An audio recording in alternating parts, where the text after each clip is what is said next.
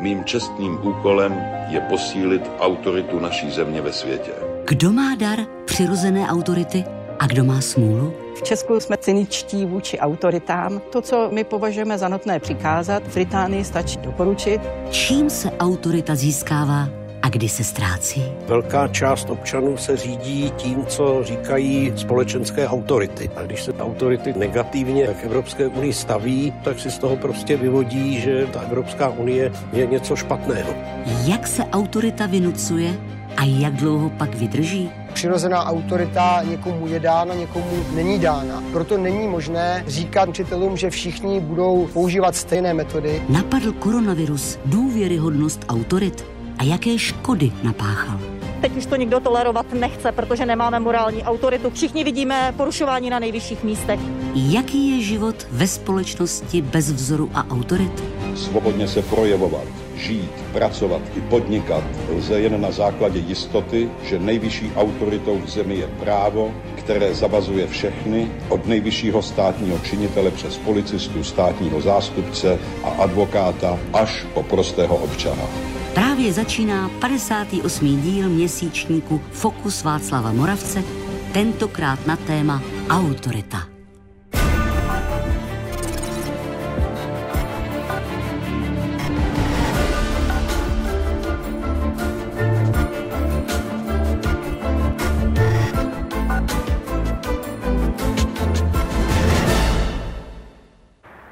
Jedna z forem uskutečňování moci. Tak pojem autorita charakterizuje většina slovníkových definic. Řeč je o moci, která se zakládá na více či méně obecném uznání oprávněnosti, respektive legitimity vlivu určité osobnosti, instituce nebo i skupiny. O různých podobách autority, a to nejen autority tradiční, charismatické nebo racionálně legální, jak se pokusil tento pojem definovat německý sociolog Max Weber, bude řeč v dnešním Fokusu. U jeho sledování vítám vás, diváky z Pravodajské 24. Šestice dnešních hostů nejenže nabídne zajímavý pohled na autoritu nebo autority, ale i zajímavé odpovědi na otázky víc než desítky studentek a studentů z celé České republiky, kteří s námi Fokus vytvářejí. Poděkování patří jim, ale také Mezinárodnímu centru současného umění Meet Factory na Pražském Smíchově, ze kterého dnešní Fokus vysíláme. Dobrý večer vám všem.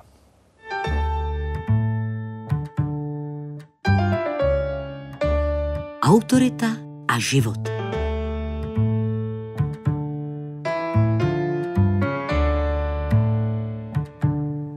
A první kapitolu dnešního Fokusu otevírají snowboard krosařka, olympijská vítězka Eva Samková. Hezký dobrý večer, Evo. Dobrý večer. Jsem rád, že jste přijala pozvání do Fokusu. A vítám fyziologa, biologa, neurovědce z Fyziologického ústavu Akademie věd České republiky, profesora Aleše Stuchlíka. Vítejte, pane profesor. Dobrý večer vám i divákům. Evo, když člověk začne vyhrávat, získává jednu medaili za druhou, pak olympijskou medaili, roste sportovci autorita? No, na tom poli těch soupeřů možná jo, nebo já jsem, když jsem do toho sportu přišla, tak pro mě ty úspěšní sportovci byli obrovskou autoritou. Ale já jsem si to vůbec neuvědomovala. Až asi možná posledních pár let najednou člověk zjistí, že je pro někoho autorita nebo vzor, obzvlášť třeba u těch dětí, a přijde mi furt to takový zvláštní, nebo nejsem na to zvyklá. Nemůžete si po těch mnoha letech a po olympijských medailích si na to nemůžete zvyknout?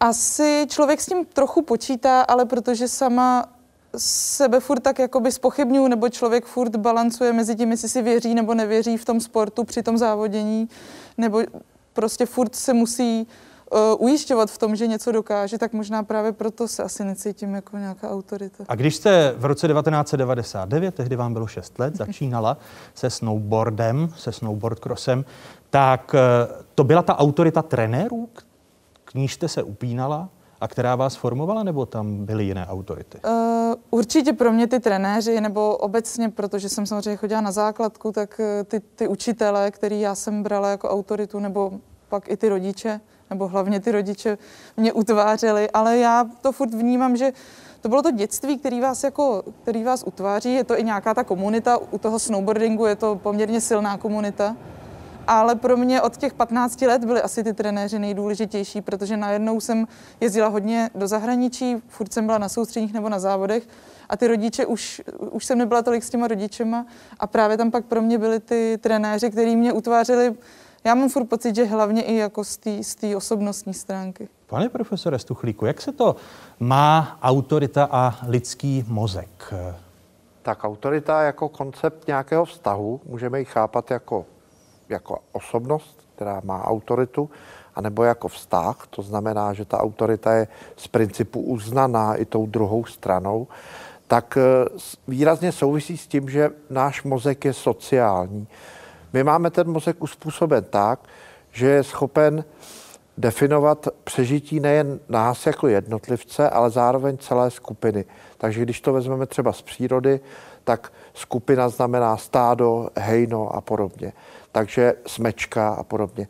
Takže z tohohle úhlu pohledu to, že máme sociální mozek, že máme v mozku struktury, které jsou schopny definovat naše sociální postavení, jako je dominance nebo submisivita, tak vlastně vede k tomu, že některé rysy respektujeme na těch autoritách a vážíme si jich a toho se účastní spousta mozkových struktur, včetně, řekněme, limbického systému, který zodpovídá za emoce.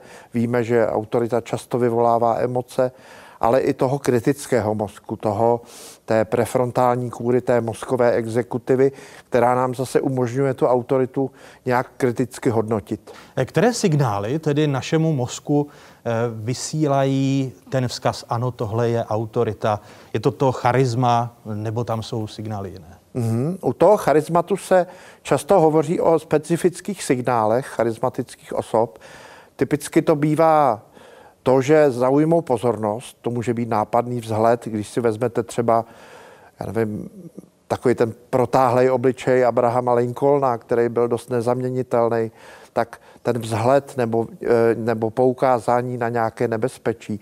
Pak je to schopnost vyvolat emoce, protože ty jsou ty nás do velké míry řídí naše chování, samozřejmě ve spolupráci s kritickým uvažováním. A pak je to schopnost formulovat nějakou konkrétní vizi, nějakou normu, nějakou kolektivní identitu.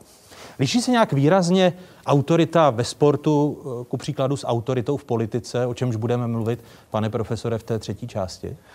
Eh, záleží asi na tom, jakým způsobem, ono je, všechny ty od, odpovědi jsou hodně individuální. Vlastně je to otázka toho, jak ten, jak ten daný člověk pracuje a samozřejmě asi si umím představit i jako sportovní like, že jsou trenéři direktivnější, může se to lišit i mezi sporty, trenéři, kteří se více zaměřují, řekněme, na, na vlastní rozvoj toho, toho, toho svěřence.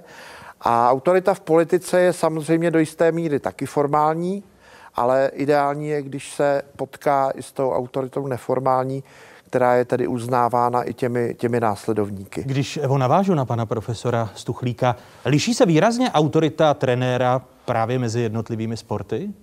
Eh, já mám pocit, že jo, protože jsem měla pár možností se podívat uh, do skupiny právě třeba gymnastiky, nebo prostě je to možná o té o, o tom typu toho sportu, nebo jak ten sport jako působí a přesně ta gymnastika na mě působí jako, že opravdu je taková striktní, musíte, jako je to hrozně náročný sport a opravdu ta disciplína je tam důležitá. Pro nás samozřejmě je taky disciplína důležitá, ale ten sport vyrostl prostě na jiných základech, je to... Furt... Vy jste stále ještě Přesně se v tom roz, rozvoji, přesně se v tom punku a samozřejmě je to, je to sport jednotlivce, takže jde hlavně i o, o to, jestli ten sám sportovec to chce dělat a věnuje tomu ten čas. A ten, ten pro mě ty trenéři je příjemný, když jako to víc tak směřují toho člověka a přímo mu ty věci neurčují, protože mě když něco Eh, někdo jako nakáže, ale nemám, nechápu proč, neznám ten důvod a nerozumím tomu, tak mám spíš tendenci to nedělat. To znamená, když tady pan profesor Stuchlík mluvil o tom direktivním způsobu, tak na vás rozhodně neplatí. Já jsem spíš takový proti, že pak jdu proti tomu direktivnímu.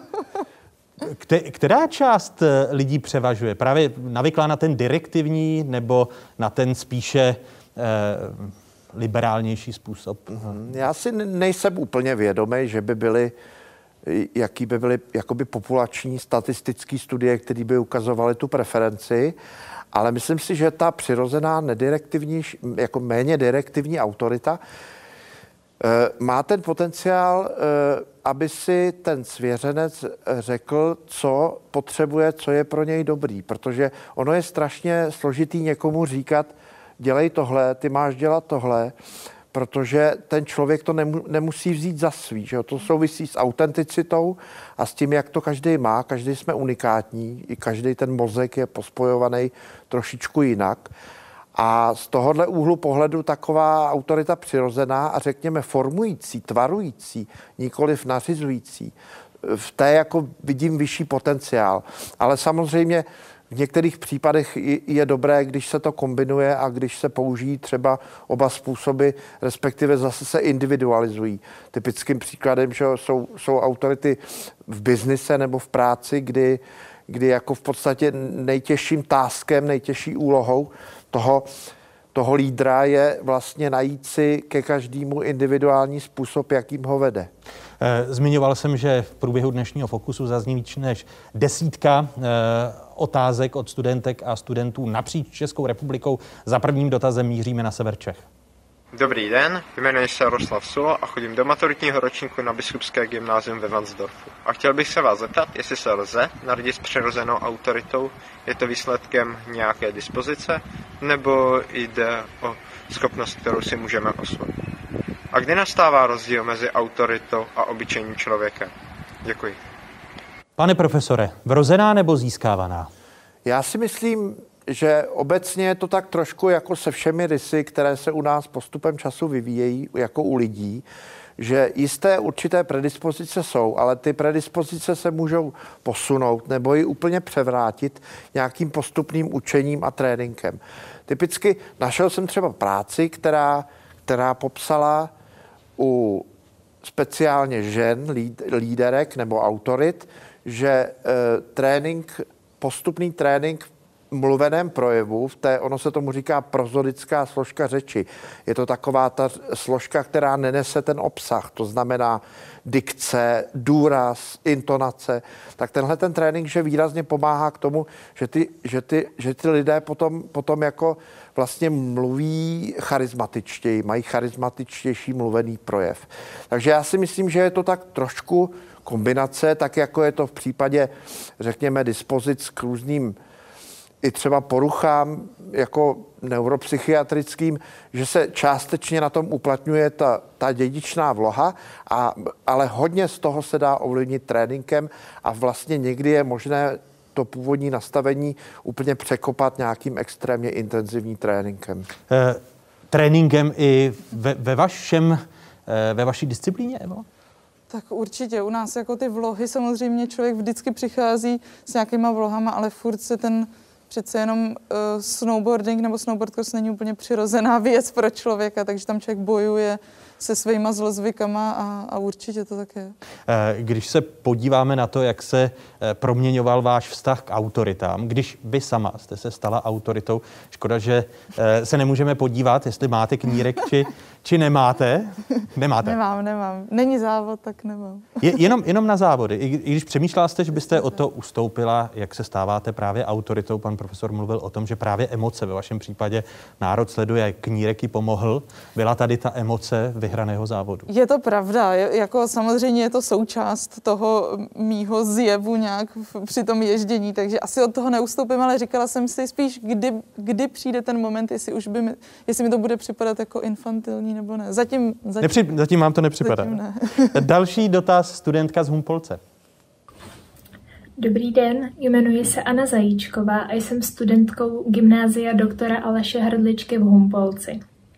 Ráda bych se zeptala, zda podle vás autorita člověka závisí pouze na jeho zkušenostech a činech, či zda je ovlivněná i pohlavím, věkem a náboženským vyznáním.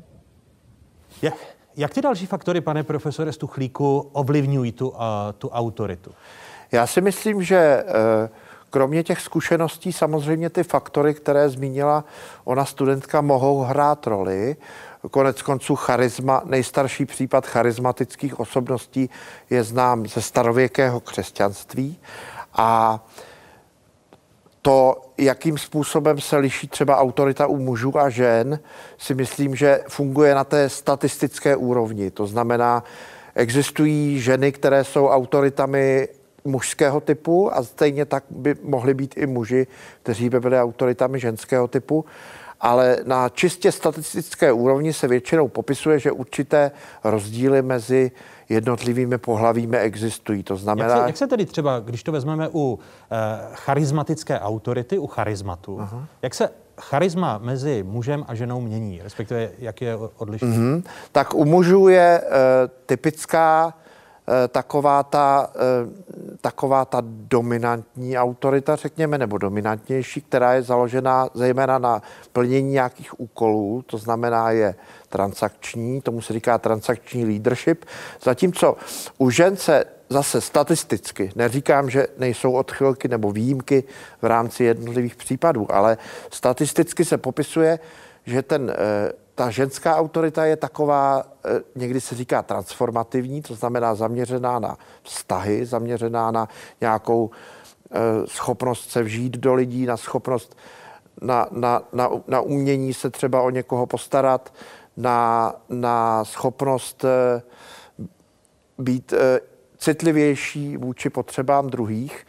A z tohohle úhlu pohledu na té statistické úrovni možná se v tom odráží nějaké rozdíly ve stavbě mužského a ženského mozku, které jsou do dneška ale horké téma a jako badatelé se v tom hodně liší. Někteří tvrdí, že, teda většina tvrdí, že mužský a ženský mozek se liší, ale zase jsou někteří, kteří to popírají, respektive říkají, že ty rozdíly nejsou ani tak dané tou biologií, ale že jsou spíše dané jakoby tou rolí, kterou muži a ženy hrají a která z pravidla statisticky je trošku jiná. Že jo? A, ale, ale na druhou stranu je pravda, že třeba mozek skutečně je ovlivňovaný i e, pohlavníma hormonama, který se vylučují u muže a u ženy diametrálně odlišně.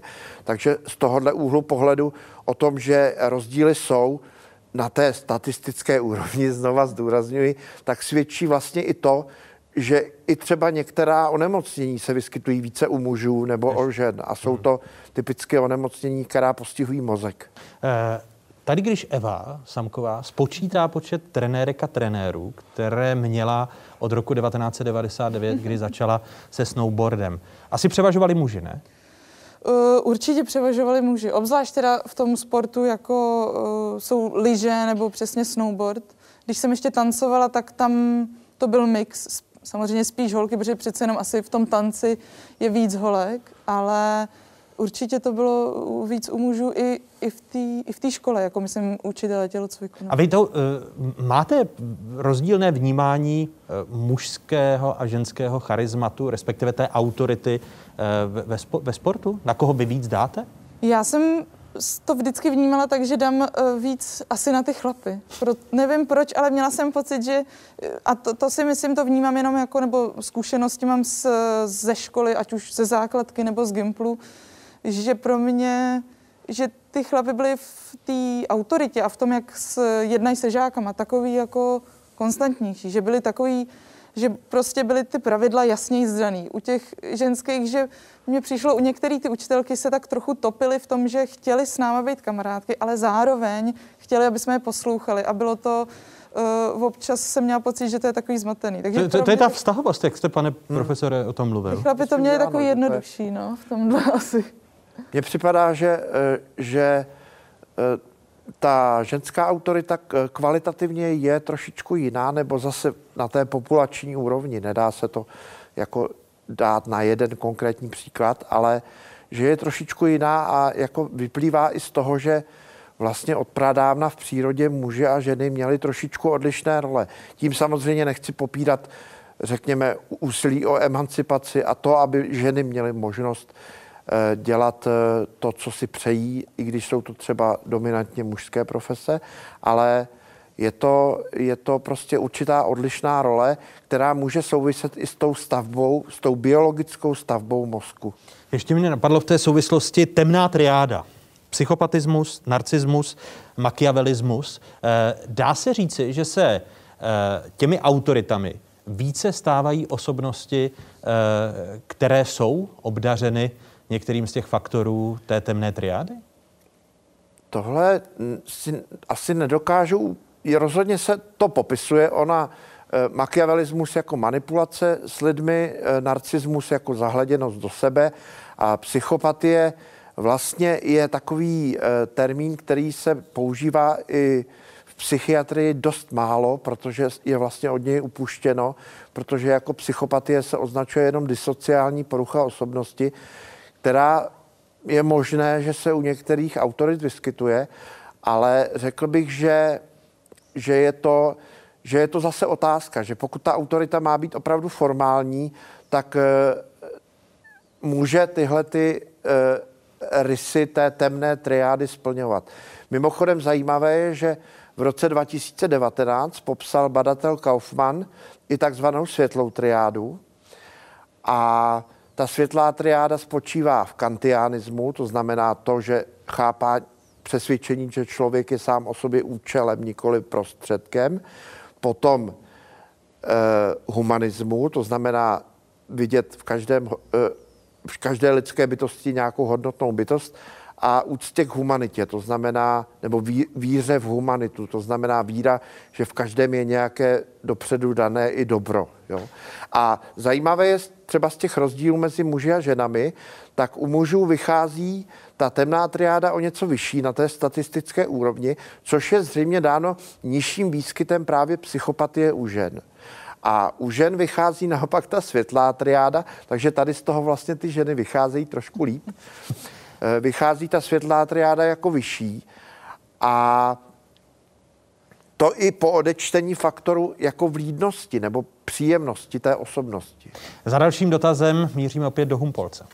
Dobrý den, jmenuji se Pavel Vyřácký a jsem studentem septimy gymnázia doktora Aleše Hrdličky v Humpolci. Rád bych se zeptal, kdy a za jakých okolností lze autoritu nabít a ztratit. Děkuji za odpověď. Které osobnosti u Evy Samkové eh, získávají autoritu nebo jsou jí považovány jako autorita? U mě jsou to asi osobnosti, které uh, mají mi vlastně co nabídnout, mají mě co předat, který vlastně jsou vzdělanější nebo i a což je hrozně moc lidí vlastně, vzdělanější než já, nebo který opravdu mají i nějaké zkušenosti, a, ale zároveň, který dokážou přiznat chybu vlastně. To je pro mě u člověka jako obrovská, obrovská věc, když ten člověk i sebe víc uznávaný dokáže říct, ano, prostě má nějakou sebereflexi a, a je to prostě furt člověk vlastně. Ztratilo hodně autorit eh, ve vašich očích právě tu, tu autoritu, protože nedovedli uznat chybu? To zdá se, že považujete za jeden z nejdůležitějších faktorů. Je to, je to pro mě důležitý, ale zároveň je pro mě důležitý, aby ten člověk uh, byl vlastně sebevědomý nebo si stál za svým vlastně na druhou stranu. Je to samozřejmě teďka trošku se to asi uh, zní to takhle zvláštně dohromady, ale protože to vidím z pohledu toho trenéra, kdy je důležitý, aby si stál za svým rozhodnutím, když mi něco radí, protože pokud je, je sám jako neví vlastně, co mi má doporučit v té trati, tak samozřejmě je hrozně těžký ho brát jako vážně. Když... I, ta, I takové trenéry jste měla? Uh, setkávám se s tím občas, kdy, protože je to samozřejmě, když vám ten trenér někdy něco doporučí a zraníte se, pak, tak je to samozřejmě to hrozně náročný pro toho trenéra vám opravdu něco doporučit v, ve vypjaté situace, protože může se stát cokoliv vlastně. Ale přesně tam jako ta autorita je důležitá, protože on vám řekne, jak to máte udělat a vy ho vlastně je důležitý, abyste ho poslechli, protože prostě pak eh, to může, může, musíte prostě, nebo mu, nemusíte, ale uh, když v něj máte tu autoritu, že je dobrý trenér, tak ty věci děláte a pak můžou samozřejmě fungovat ty věci. Ale měla jsem pár trenérů, nebo uh, vzpomenu si na pár trenérů, kteří jako si nebyli jistí sami sebou a možná i proto, že mě trénovali, když už jsem byla po nějakých výsledcích dobrý, tak se vlastně mě trošku jako báli, jsem měla pocit, že, že možná jsem pro ně byla autorita. Která... Vy, než, než oni pro Ano, ano. o, o, změna, změna rolí. Další otázka z Prahy. Dobrý den, jmenuji se Viktor Slávek a jsem v maturitním ročníku gymnázia Jaroslava Hirovského v Praze. Rád bych vám položil otázku na téma rodičovská autorita. Myslíte si, že rodič může ztratit svoji autoritu častými zákazy a využíváním strachu dítěte? A ohledně období dospívání, měl by rodič vnímat své dítě jako sobě rovného, a nebo je jeho autorita důležitější víc než kdy dříve? Předem děkuji za odpověď a přeji hezký den. Pane profesore, když začneme u vás tou druhou částí otázky. Zdali by Měl rodič vnímat dítě jako sobě rovného, nebo je jeho autorita důležitější víc než kdy dříve? Já si myslím, že v tomhle případě je ideální, aby eh, to dítě mělo relativní volnost, ale vědělo, že se musí pohybovat v nějakých mantinelech a mít nějaký řád, nějaké pevné body. Eh, tohle by byla možná spíš otázka na dětského psychologa, ale já si myslím, že pro děti je důležité mít nějaký řád, nějaké pevné body v tom životě, kde vědí, že, že existují hranice, ale v rámci těch hranic potom mají relativní volnost v tom, v čem se chtějí rozvíjet, co chtějí dělat a podobně. Ale samozřejmě jsou věci, skrz, skrze které nemůže jet vlak. Uh, Evo, jak se to měla vy s uh, autoritou rodičů? Já jsem měla podle mě dobrou autoritu, jako měli dobrou autoritu, protože eh, myslím si, že mamka to měla trošku složitější, protože s náma trávila ten čas pořád a člověk samozřejmě byl s ní nonstop a byl už pak z toho obě dvě navzájem, jsme z toho byli asi unavený a taťka ten přijížděl vždycky jako na víkend za náma, takže ten a i jako z toho pohledu prostě ten tačka, který jako pracuje a pak teda se uvolí a jede k nám domů eh, se s náma jako uh, potěšit vlastně. Tak, je nespravedlivé vůči tak mamince. přesně tak, bylo to hrozně nespravedlivý vlastně, ale uh, oni měli tu autoritu přesně tak, já jsem měla fakt jako poměrně velkou volnost, i v tom, i, i v té pubertě, ale věděla jsem situace, jako hmm. za co, kam, kde vlak, jako přes co vlak nejede, i když... To jsou ty hranice, o nichž uh, Přes, mluvil pan profesor tak, Přesně tak, já myslím, že v té výchově po té 15 u mě i po, jako fungovali dobře ty trenéři, že jako mě v tomhle tom vlastně hlídali, se dá říct, že... Vracíme se do Barnsdorfu. Dobrý den, jmenuji se Magdalena Řebíčková a studuji na Biskupském gymnáziu Barnsdorf. Mě by zajímalo, nakolik je lidský jedinec ochotný naslouchat autoritě, kterou uznává, bez ohledu na pravdivost či ověření věcí, které jsou autoritou sdělovány. Jak moc jsou lidé schopni stotožnit svůj vlastní názor s autoritou bez ohledu na nějaké hlubší zvážení onoho názoru, jen kvůli tomu, že tento názor má ona autorita. Děkuji. Pane profesore, co byste Magdaléně odpověděl? To je velice ožehavé téma a jsem moc rád za tenhle dotaz, protože to je taková stinná stránka vztahu následovníka k autoritě, že ta autorita do jisté míry může mít tendenci vypínat ty kritické oblasti mozku, nastavovat do běhu vlastně ten emocionální limbický systém, ty spodní části mozku. A v této souvislosti možná někteří diváci znají Milgramův experiment, který byl proveden v roce 1963 dlouho nebyl povolován, v roce 2009 byl ještě replikován. A to byl experiment, kdy e, byli domluvení figuranti, kteří hráli vyšetřované osoby a ty testované osoby, které byly jako předmětem toho výzkumu, tak jim udíleli elektrické šoky a byla tam ještě vždycky nějaká autorita, nějaký někdo, kdo ten experiment řídil. A ten jim říkal, jak mají postupovat a jaké ty šoky mají udílet. Ty šoky byly, nebyly tam samozřejmě žádné. Ti lidé, kteří byli na tom elektrickém křesle, tak byli herci. To znamená, že předstírali vlastně tu reakci na ty šoky. A ukázalo se, že když tam byla právě přítomnost té autority, a která to, té kontrolující osoby, která ten experiment řídila, a ta vlastně udílela instrukce té osobě, která byla jakoby v roli toho vyšetřovatele a zároveň ale byla vlastně tou studovanou osobou, tak se dostali až na úroveň asi 420 V, kdy ti herci jako projevovali velice řekněme, bolestivé projevy.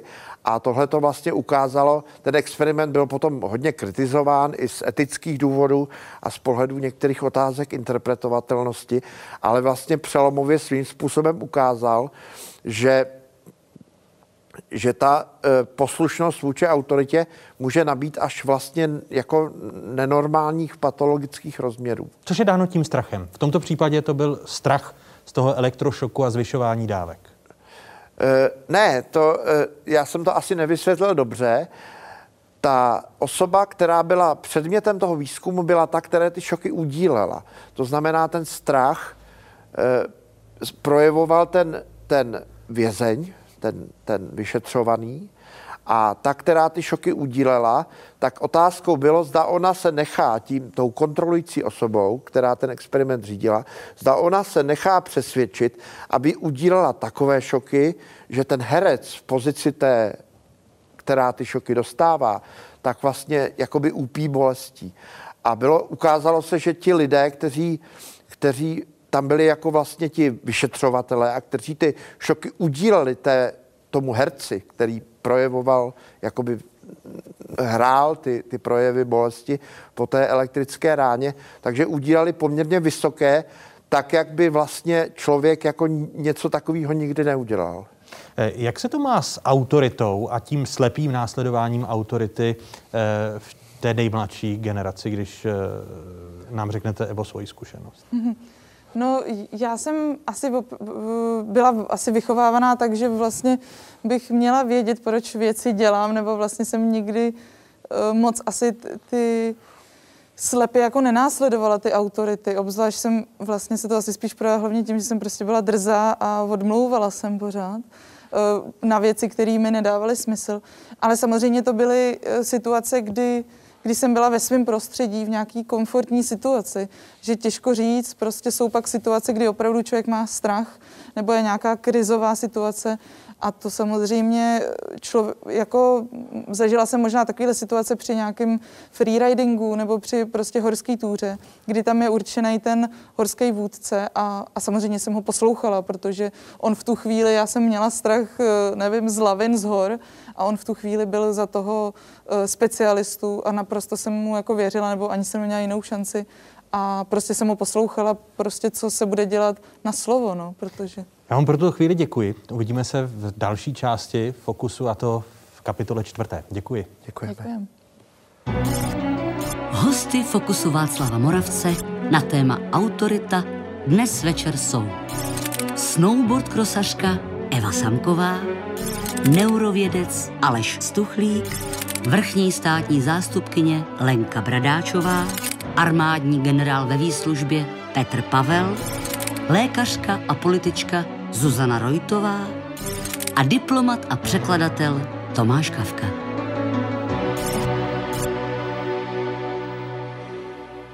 Kdo pro vás není autoritou a kdy autorita u člověka vyprchá? Na tyto otázky odpovídali studentky a studenti středních škol a také jedné školy základní. A to v Mělnice, v Aše a v Opavě. Autoritou pro mě není člověk, který nemá žádné zkušenosti a nutí mě do něčeho, s čímž nesouhlasím. Tež je to někdo, kdo mě nedokázal přesvědčit o jeho osobnosti. Stejně tak jako člověk si může u nás autoritu vybudovat, ji může i ztratit, například tím, že nás začne přesvědčovat a poučovat o všem, aniž bychom ho o to žádali, či tím, že nás začne různými způsoby ponižovat. Autoritou pro mě rozhodně nejsou někteří z našich politiků, a to z jednoduchých důvodů.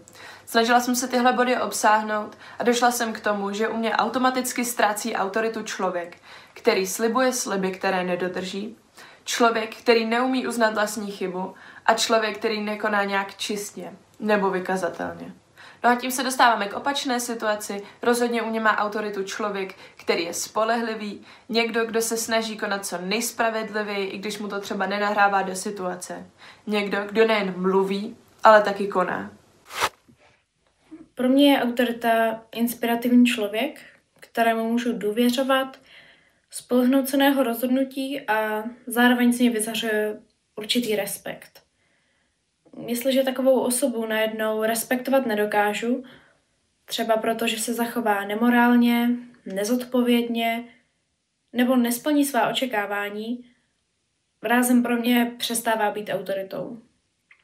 Řekla bych, že dospělí lidé, kteří nemají přirozenou autoritu, si vynucují často velice cestnými způsoby, jako je povyšování se nad ostatní, zastrašování nebo dokonce vzbuzování strachu a nejistoty v lidech s vidinou toho, že si je tím podmaní.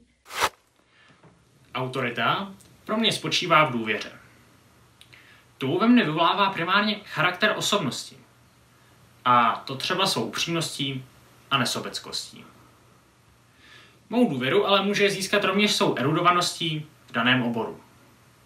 Tak pokud by mi například učitel zadal nepopulární úkol, tak autoritou bych nazval právě ten pocit, díky kterému spolknu všechny poznámky a úkol splním.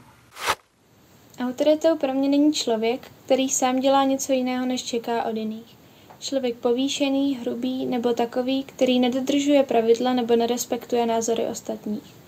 Naopak autoritou je pro mě ten, kdo je čestný a spravedlivý. Pokud u mě někdo autoritu má, může ji ztratit vědomým lhaním, hloupým chováním nebo zesměšňováním druhých. Podle mě si dospělí vynucují autoritu hlavně křikem, vyhrožováním a tresty. Dle mého názoru si dospělí vynucují autoritu především z pozice moci či vlivu, ale bohužel často zapomínají, že autorita by měla vycházet ze zásad, postojů a morálních hodnot každého z nás. Příkladem je pro mě člověk, kterého uznávám, vážím si ho a svým projevem je přirozenou autoritou.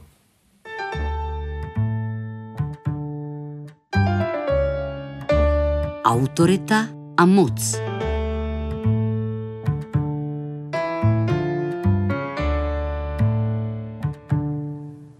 A hosty druhé části dnešního Fokusu jsou pražská vrchní státní zástupkyně Lenka Bradáčová. Hezký dobrý večer, vítejte. Dobrý večer. A mé pozvání přijal armádní generál ve výslužbě Petr Pavel. Hezký dobrý večer. Dobrý večer. Vy oba reprezentujete instituce, které jsou výrazně hierarchické. Dá se říci, že když je člověk vrchním státním zástupcem, tak má větší moc a možná mají lidé i větší obavy, protože je ten vrchní? Tak pokud bychom to brali touto optikou, tak pak ještě nejvyšší státní zástupce. Ale eh, pokud eh, se na to podíváme z pohledu formální autority, eh, tak samozřejmě už vrchní státní zastupitelství v hierarchii státního zastupitelství a mezi orgány veřejné moci, tak se dá říci, že ano, je s ním spojena významná formální autorita ale to neznamená, že ta formální nebo legální autorita je také spojena s tou přirozenou autoritou, kterou já považuji za velmi významnou eh, proto, aby představitel té formální autority dosáhl úspěchu, eh, aby eh, skutečně ta moc, kterou uplatňuje a je to tak, s, autorita, s autoritami je spojena moc, je to uplatňování vlastních rozhodnutí, eh, postupů, názorů, eh, tak aby byl vnímán jako skutečná pro mne autorita, tak by v sobě měl snoubit autoritu přirozenou a autoritu formální, pokud se bavíme o moci.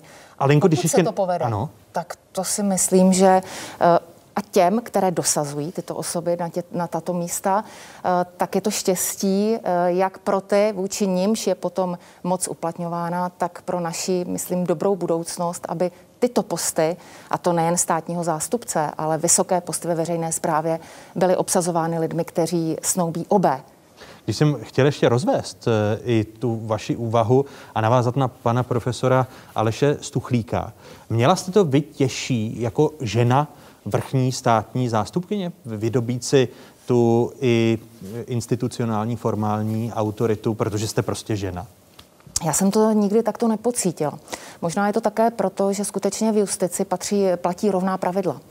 Že jsem se jako žena nesetkala s tím, že bych byla jinak odměňována než muži, že bych měla jiný přístup eh, k pozicím uvnitř státního zastupitelství, že bych jako žena dostávala jiné specializace, protože ty top by byly určeny mužům. To v justici neplatí. Takže možná proto jsem měla také výhodu. Eh, pravdou je také ale, že čím postupujeme v justici výše, díváme se na vyšší patra, tak je to spíše doména mužů ve vedoucích pozicích. To je pravda, ale já jsem se s tímto dělením nikdy nepotkala. Pane generále, co taková armáda v 90. letech? Tam aby eh, člověk ženu pohledal? No, eh, nebylo to tak úplně. V 90. letech eh, už bylo v armádě žen relativně hodně. A ten počet k dnešku je nějakých 13 ale ani v té době jich tam nebylo o moc méně. Ale pravdou je, že byli spíše v těch servisních zařízeních a službách. Dnes už jsou ve všech částech armády, včetně bojových jednotek. Ale je, je, to, je to asi těžší hledání toho rovného přístupu v armádě jako výrazně mužské doméně oproti justici, jako to mluvila Lenka Bradáčová? Já bych řekl jenom psychologicky, protože v armádě přece jenom je to o vydávání a vykonávání rozkazů, tedy spíše o té formální autoritě. E, I když, e, jak bylo řečeno, ta neformální tam hraje velice důležitou roli. A e, pokud jde tedy o tu formální, tedy o tu povinnost uposlechnout a vykonat rozkaz, pak je celkem jedno, jestli v pozici toho velitele je muž nebo žena, protože mm, ten rozkaz má prostě univerzální platnost. Tedy hloupé rozkazy se neposlouchají, to v armádě nikdy neplatí? No, já, ne, ani ne tak hloupé, tam je to definováno uh, zákonem a já nechci tady brousit uh, do... no, Linka Bradáčová vás když tak opraví. ale, ale samozřejmě pokud uh, je rozkaz protiprávní, tak eh, ten, kdo, eh, komu je to nařízeno, tak eh, musí upozornit na protiprávnost a v takovém případě může ten splnění toho rozkazu odmítnout. Ale ve většině případů ti, kdo rozkazy vydávají, tak jsou si vědomi těch právních souvislostí, takže protiprávní rozkazy vydávat nebudou. A pokud vydají rozkaz, který se podřízenému zdá možná hloupý, tak přesto má povinnost ho, ho splnit. Jak je to s těmi protiprávními rozkazy? Protože i vy rozkazujete jako státní zástupci policistům a může se stát, že ten, kdo rozkazuje, Eh, může porušit právo. Jak se takové věci napravují? Říká se tomu u nás pokyn. A eh, pokud státní zástupce vydá pokyn policistovi, tak policista nemá možnost ho odmítnout. Má jedinou možnost eh, podobnou asi jako v armádě neuposlechnout tehdy, pokud by ten pokyn byl mimo jeho pravomoc a působnost. To znamená, pokud by státní zástupce vydal pokyn, který by neodpovídal pravomoci policisty úplně mimo jeho pravomoc a působnost, tak by jej samozřejmě nevykonal. Ale pokud se ptáte i na hloupý pokyn, e, pokud je v rámci pravomoci působnosti, tak je možné, že se stane, e, že takový pokyn je vydán a potom je samozřejmě na tom, kdo je upozorněn případně i na hloupost takového pokynu a může se to stát a neříkám, že jsem to nikdy neviděla, Eh, tak je na jeho velikosti, aby případně takový pokyn přehodnotil a uznal, že i ten, kdo pokyny dostává, může mít pravdu a jeho názor může být v té chvíli kvalifikovanější než toho, kdo pokyny dává. No možná záleží na zkušenosti a také věku a, a moudrosti e, těch lidí, kteří vydávají rozkazy nebo pokyny. Napadne vás nějaký takový hloupý pokyn, kdy jste si museli těch hierarchických organizacích, jako je armáda nebo jako je soustava státního zastupitelství, říct, je to hloupý pokyn, ale prostě musím to vykonat. Napadá vás takový, pane generále? Mnohokrát. ne, a já bych možná uvedl jeden takový příklad, eh, který je hodně ilustrativní k porovnání té formální a ne- neformální autority a právě třeba možná i těch hloupých rozkazů. Eh, možná eh, někteří z nás viděli film Oriola Stona Četa, kde se krásně ukazuje ten rozdíl mezi formální autoritou velitele té čety, který je čerstvým poručíkem ze školy bez jakékoliv zkušenosti ve válce ve Větnamu, který fatálně selhával eh, ve svých rozkazech, protože vydával rozkazy, o kterých ti vojáci věděli, že povedou ke ztrátám a zároveň eh, ten úkol, který jim dává, splněn nebude. V kontrastu se seržantem eh, extrémně zkušeným, který měl respekt všech ostatních a víceméně eh, tu roli eh, toho lídra, neformální autority, převzal a, a potom tu četu sice nedovedl k úplnému úspěchu, ale bylo tam jasně vidět, za kým ti vojáci byli ochotní jít. Takže tady ty asi hloupé rozkazy, které se vydávají, tak někdy jsou potom korigovány tou přirozenou autoritou. A vy jste měl tu četu na, na mysli, když jste postupoval a, a rostl v hierarchii armády? Já musím říct, a, ať to u vlastně člověka, který strávil v armádě skoro celý život, tak jsem měl vždycky problémy s autoritou. A, nebo spíš s respektem k autoritám, protože já jsem eh, vždycky viděl eh, autoritu eh, spojenou právě s tím respektem. A ten respekt vycházel z toho, jestli jsem si toho člověka mohl vážit z mnoha důvodů. Pokud jsem si ho nemohl vážit, protože si tu důvěru a, a, a úctu nezasloužil, tak jsem měl potom i problém naplnit tu jeho formální autoritu. Ale za to se v armádě dostávalo vězení? To, no, jestli to říkám, jestli to formuluji správně, prostě eh, pokud jste se vzepřel eh, a měl jste problém s autoritami, vedlo to k nějakému kázeňskému postihu u vás? No ne, ani tak ke kázeňskému postihu, ale, ale, ale problémy jsem s tím měl v průběhu kariéry, ano. Lenko? Tak eh, já jsem se postupem času eh, naučila, že nejlépe, jak z této situace výjít, eh, je najít cestu, jak z takového pokynu chytře udělat chytrý výsledek. To znamená splnit hloupý pokyn. Je možné i tak, že najdete cestu, která je chytrá a obě strany jsou spokojeny. A Můžete popsat konkrétní příklad? To jsou situace, kdy samozřejmě i my v rámci hierarchie a státní zastupitelství je hierarchické a musí být hierarchické, protože ta hierarchie mu mm, umožňuje, aby postupovalo jednotně, to je ten hlavní princip. Ale eh, mnohdy prostě ten, právě proto, že eh, se ty pokyny týkají konkrétních trestních věcí, tak státní zástupce, který pracuje na té věci, zná mnohdy mnohem více informací než takzvaně ten dohledový, který mu pokyn může uložit. Takže ehm, pokyn se ano odmítnout dá, dá se odmítnout pro nezákonnost, to je možné, na rozdíl od armády, i takový pokyn se dá považovat za nezákonný, ale pokud není nezákonný, eh, tak eh, se dá najít eh, cesta, jak ho splnit, přestože s ním ten státní zástupce úplně, úplně nesouzní. A jsou to, jsou to prostě situace, kdy ta zkušenost vám umožňuje splnit pokyn, ale jinou cestou, než kterou si třeba představuje eh, ten státní zástupce, který je nad vámi. Ale to je skutečně otázka zkušenosti. Já bych řekla, že to jsem si mohla dovolit možná po 10-15 letech praxe státního zástupce. I na vás míří obrovské množství otázek studentek a studentů z celé České republiky. Za prvním dotazem míříme do Brna. Dobrý den. Jmenuji se Klára Toupaliková a studuji na gymnáziu Brno Bystrc. Moje otázka je, jak velkou roli hraje neformální autorita při zastávání pozice formální autority a zdali v tomto případě je neformální autorita zásadní pro úspěch. Děkuji.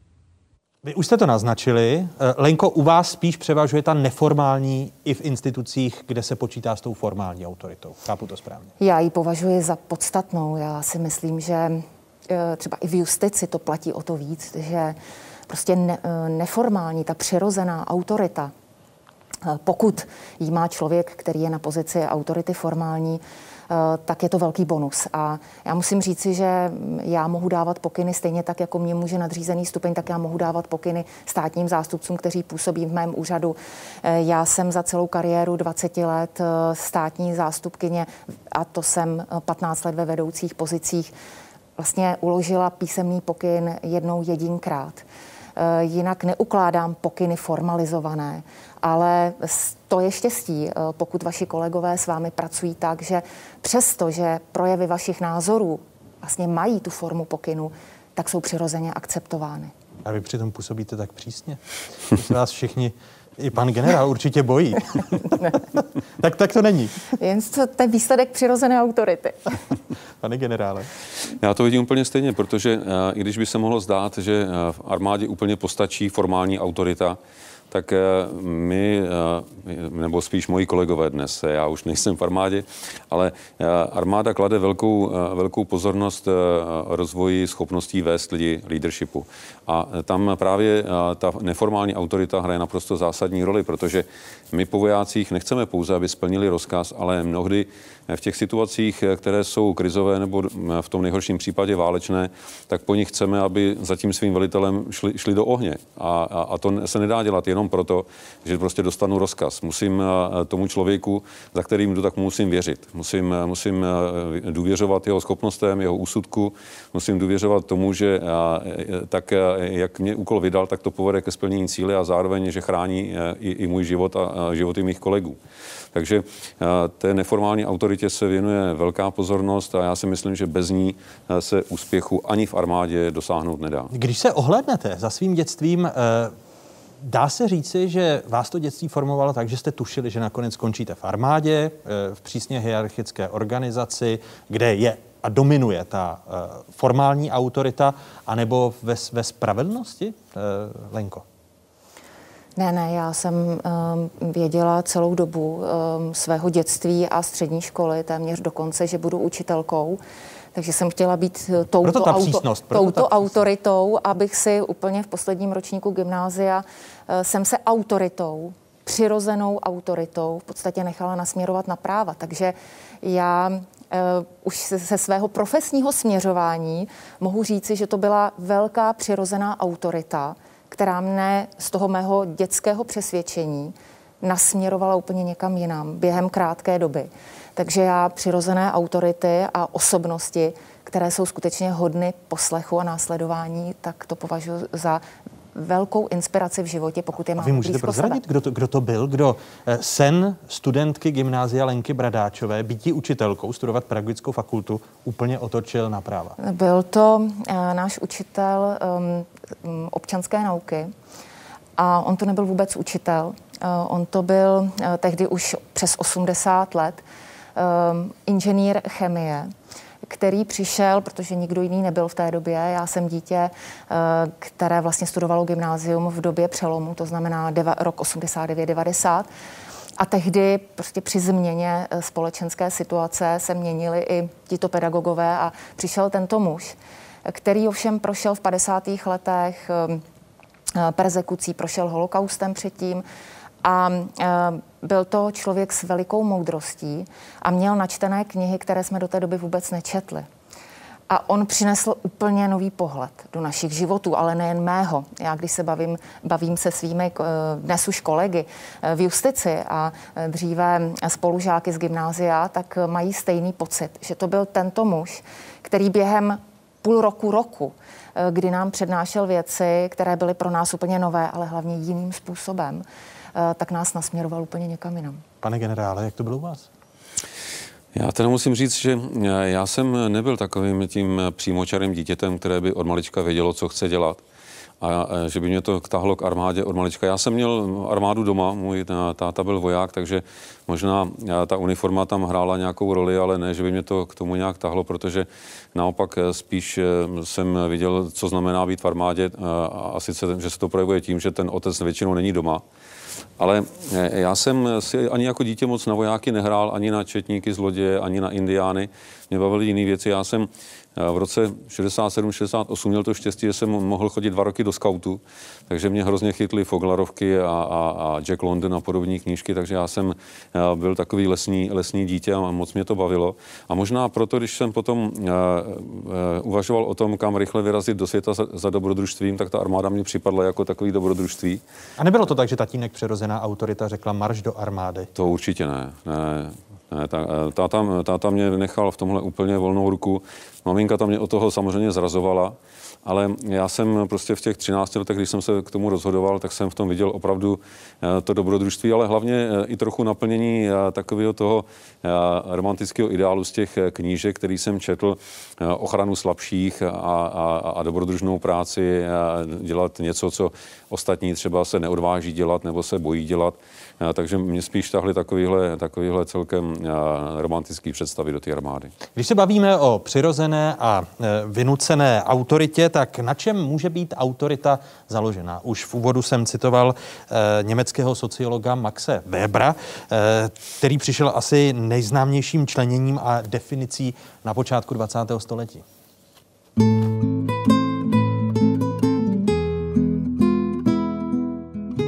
Nože.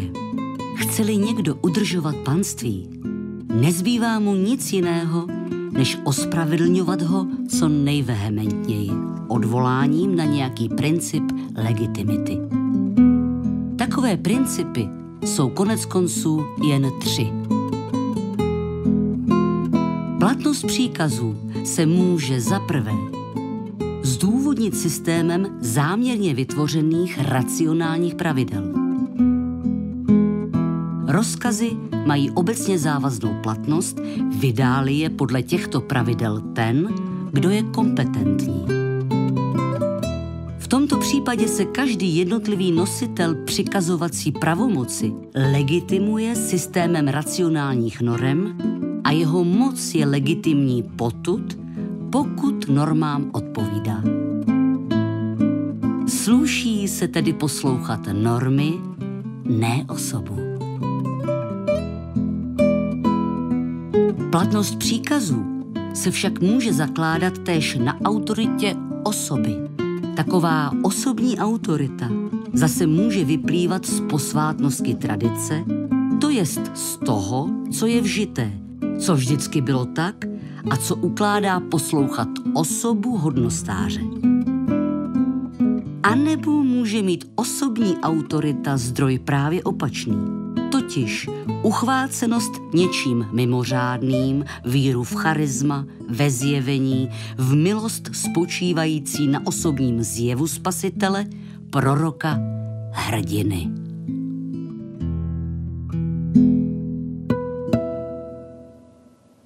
Moudrá slova německého sociologa Maxe Webera, platnost norem odvíjená od racionality.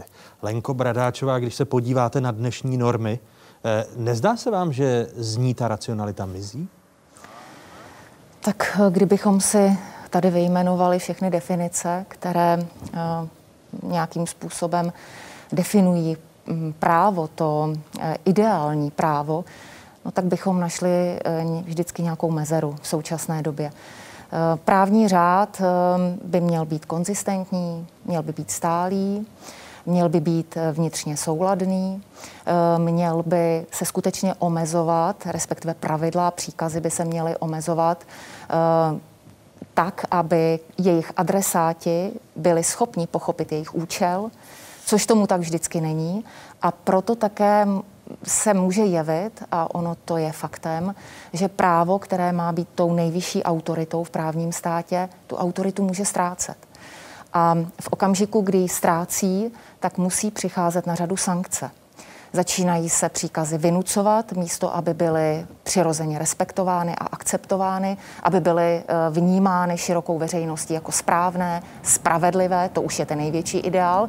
Ale v okamžiku, kdy většina pravidel a příkazů se musí sankcionovat, respektive neplnění těch příkazů se sankcionuje, kdy se musí použít eh, státní moc na to, aby se pravidla vynucovala, i ta běžná pravidla, no tak právo ztrácí autoritu. Stráví, ztrácí v naší společnosti autoritu s odstupem těch 30 let od eh, zásadní společenské transformace? Já myslím, že to není jenom v naší společnosti, že prostě postmoderní společnost se vyznačuje tím, že jak je svět složitý, tak se zákonodárci snaží regulovat eh, a upravovat všechny společenské vztahy a mezilidské vztahy a také mnoho z těch úprav, respektive těch vztahů následně podřizovat i soudní kontrole. A e, dneska e, běžný občan je ve velmi složité situaci, protože kdybychom e, zkusili vůbec nějaký takový test o tom, jestli zná všechny své povinnosti, tak si dovoluji tvrdit, že by vůbec nebyl schopen a ani ty obecné, kterým je vázán v každodenním životě, že by nebyl schopen je vyjmenovat. Je to trend postmoderní společnosti, rozpínavosti i mnohdy legislativy. Eh, a právě to, že se pravidla velmi rychle mění, nestačí se zažít, nestačí se sanalizovat a my často měníme i pravidla, o nichž vlastně nevíme, jestli svůj účel splnili nebo ne. Ona, eh, ta moc, eh, jak je definována autorita, jedna z forem eh, moci a uplatňování vlivu se týká v rámci institucí států. I státy jsou instituce. Když se, pane generále, podíváte na své působení v rámci Severoatlantické alianci, proč mají některé státy větší autoritu než státy jiné? Nemluvě o České republice, která asi autoritu na mezinárodní scéně ztrácí. Autorita na úrovni státu asi eh, bude mít eh, mnohem více aspektů než na úrovni individuální.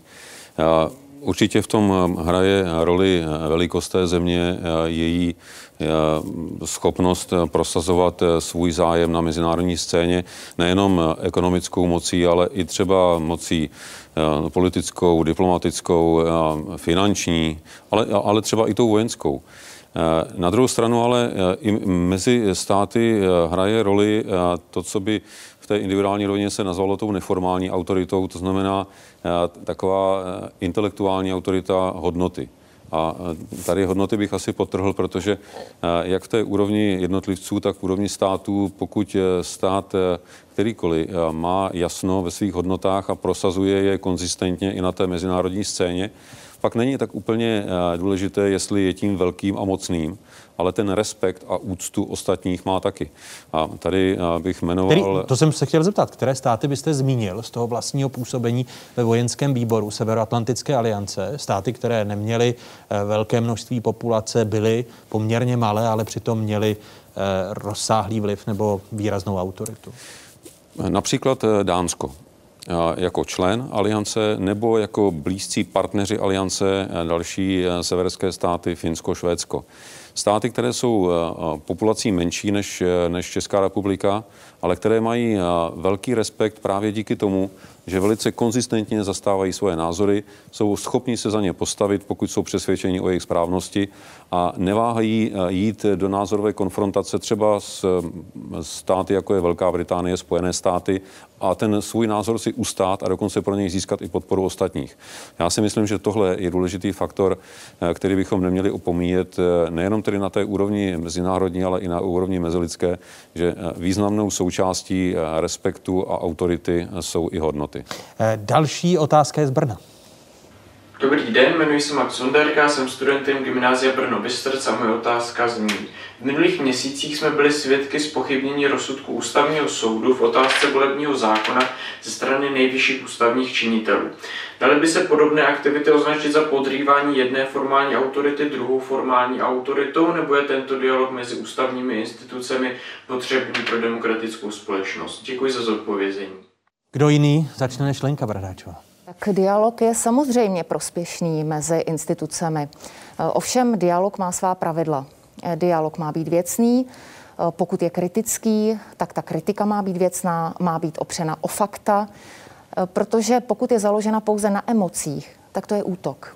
To není emancipační snaha, to není vzájemná kritika, to nevyprovokovává diskuzi, ale budí emoce. Týká se to e, právě třeba útoku na ústavní soud v souvislosti s, se změnou nebo zrušením části volebního zákona? Um, já jsem to tak vnímala, e, protože to skutečně my si o tom nálezu ústavního soudu, o tom zmíněném, e, můžeme o něm diskutovat.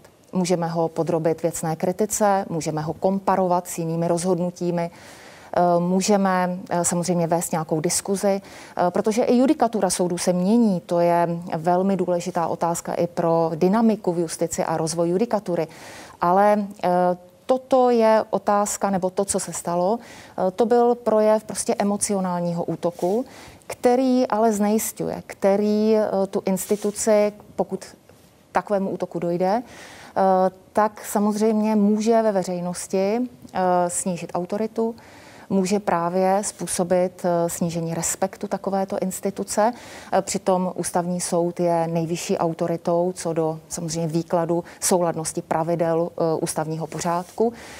Takže to si myslím, že není ta správná cesta, protože vždycky útok, takovýto emocionální útok a obecně tento druh útoků na instituce, nezávislé instituce státu, to není projev té správné politické a právní kultury.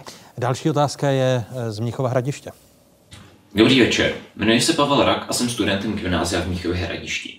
Má otázka je ohledně vzniku autoritářských režimů. Zajímalo by mě, jaké předpoklady se musí naplnit proto, aby společnost vůbec dopustila takovýto úpadek. Jaké okolnosti obvykle předcházejí vzniku takovýchto režimů? A konečně by mě také zajímalo i to, co můžeme my jako občané dělat proto, aby se ta naše společnost autoritářskou nestala? Děkuji za odpověď. Začněme u generála Petra Pavla. To je hodně široká otázka. Já, já si myslím, že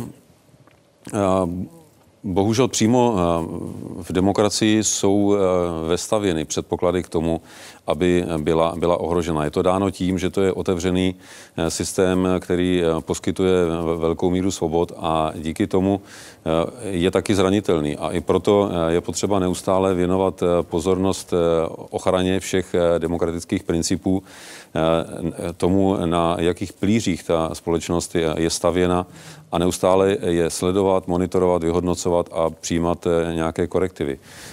Vidíme v situaci u nás, ale i v jiných zemích, nemusíme chodit daleko i u našich nejbližších sousedů, že dochází často eh, k překrucování právě některých těch principů a k tím k oslabování demokracie. Eh, Například... Teď narážíte na, na střední, respektive východní, východní Evropu. Já bych zmínil eh, například Maďarsko. Maďarsko eh, je takový ilustrativní příklad, kde eh, vlastně s využitím všech principů demokracie, vítězstvím ve volbách došlo k tomu, že jedna strana získala, získala výraznou převahu nad těmi ostatními a podlehla tomu pokušení začít měnit pravidla, které potom vyhovovaly více jí.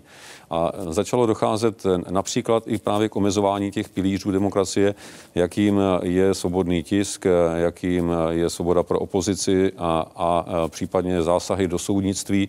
A to potom zcela přirozeně vede k posilování těch autoritářských tendencí, které můžeme vidět ale i v řadě jiných zemí, možná v menší, v menší míře, ale je to riziko, kterému jsou vystaveny všechny demokratické země. Vidíte ty symptomy i u nás? když se na ně ptal student z Míchova hradiště? Já budu velice, velice asi přímým. Paní Bredáčová asi bude muset respektovat, že je představitelkou instituce, ale já třeba vidím podobné signály v překrucování nebo tvořivém výkladu ústavy naším prezidentem.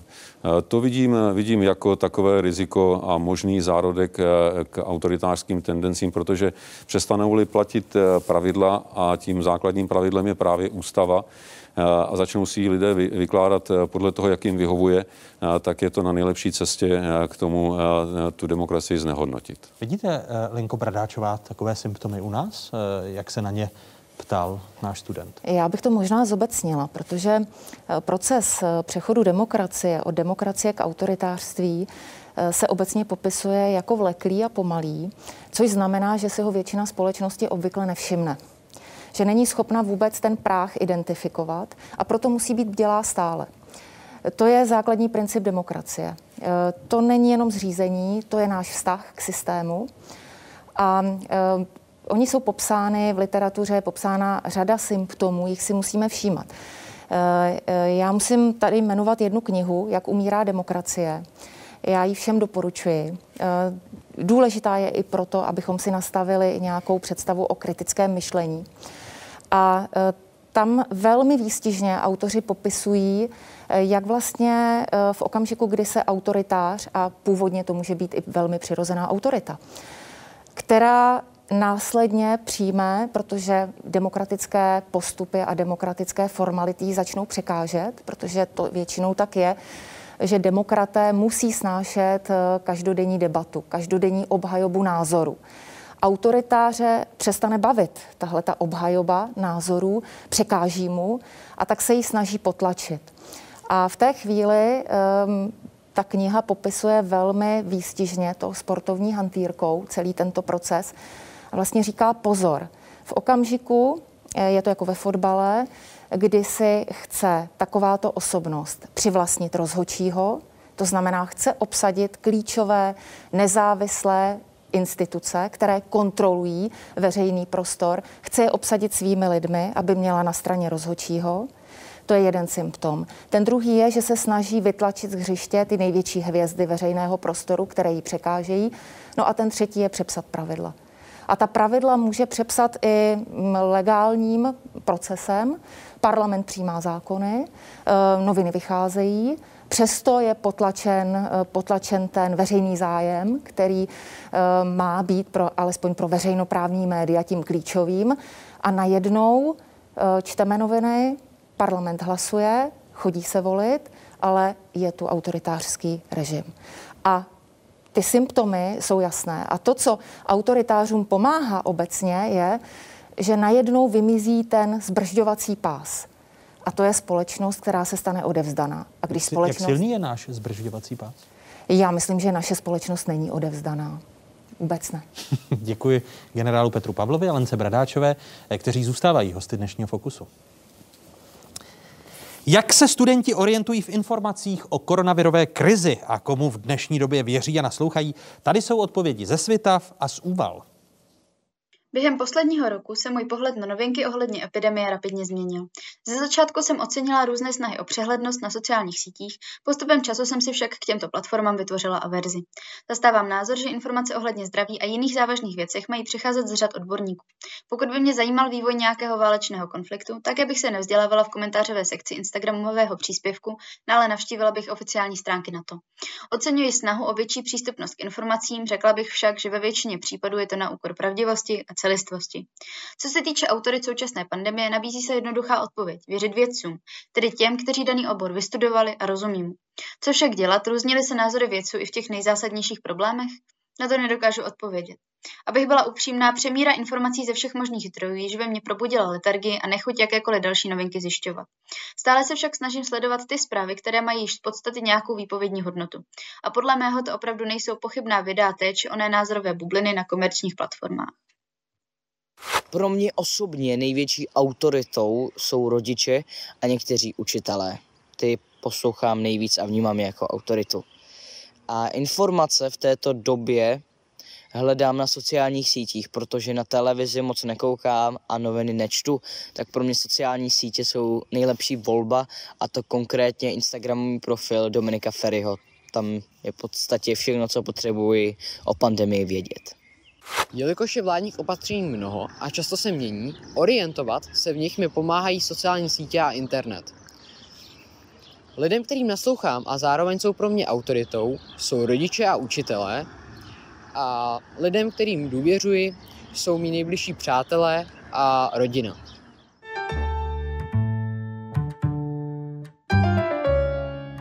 Autorita a elity.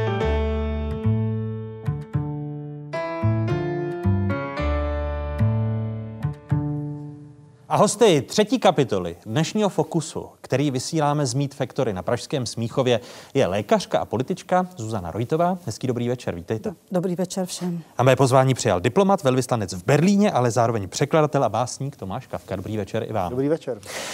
Zuzko Rojtová, jak jste, když jste sledovala ty eh, odpovědi našich středoškolaček a středoškoláků, tak jak jste sledovala ten informační šum nebo chaos pozice předsedkyně představenstva jeho českých nemocnic kolem koronaviru? Eh, no, já se musím vrátit vlastně, jak to začalo před tím rokem, protože všichni jsme se vlastně dovídali o eh, Wuhanu, pak jsme se dovídali o šíření této epidemie v Itálii a e, to byly vlastně vánoční první informace. A kromě e, českých médií jsme se nedovídali nic konkrétního od vlastně národních institucí.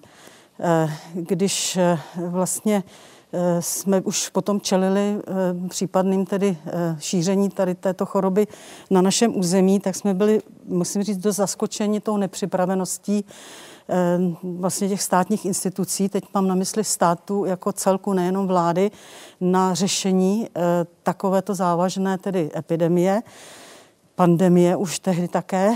A Eh, musím říct, že jsme byli hm, překvapeni nejenom tím, že eh, ministerstvo zdravotnictví nebylo schopno eh, připravit nějakou zásadní statement k tomu, jak se liší od chřipky, jak se liší od těch předchozích SARSů nebo MERSu, že podcenilo už vlastně při přípravě, ale ještě i během ledna, února Eh, zajištění zásob eh, v rámci státních hmotných rezerv a podobně. To znamená ty roušky. Tak přesně tak. Metodiky k tomu, jak se mají používat, jak se má používat dezinfekce, z jakých okolností, eh, videoreportáže nebo informace pro veřejnost a samozřejmě i pro zdravotníky s používáním, protože samozřejmě to umí lidé ve zdravotnictví nebo ti, kteří běžně pracují v infekčním prostředí, ale ale ostatní personál eh, není běžně jaksi mm, seznámen s tak přísnými opatřeními. Znamená Takže to tedy, jsme... že na ty, na ty institucionální autority, že vstupují do vaší řeči, jste se eh, v tom prvopočátku vlastně vůbec Nemohli spolehat a v podstatě jsme začali čerpat z informací, které byly zveřejněny na stránkách Eh, evropské vlastně agentury nebo instituce, která se zabývá kont- prevencí a kontrolou léčiv, ECDC. Tam byly tyto informace. Dále jsme čerpali z, doslova z přenosy z videokonferencí, které pořádali naši kolegové v italském Bergamu, kteří už vlastně měli informaci o tom, jaká e, i skupina lidí na to reaguje, jakým způsobem e, se chová ten virus a jaké, jaký, jakými čelí, jak, jak čelí těm problémům.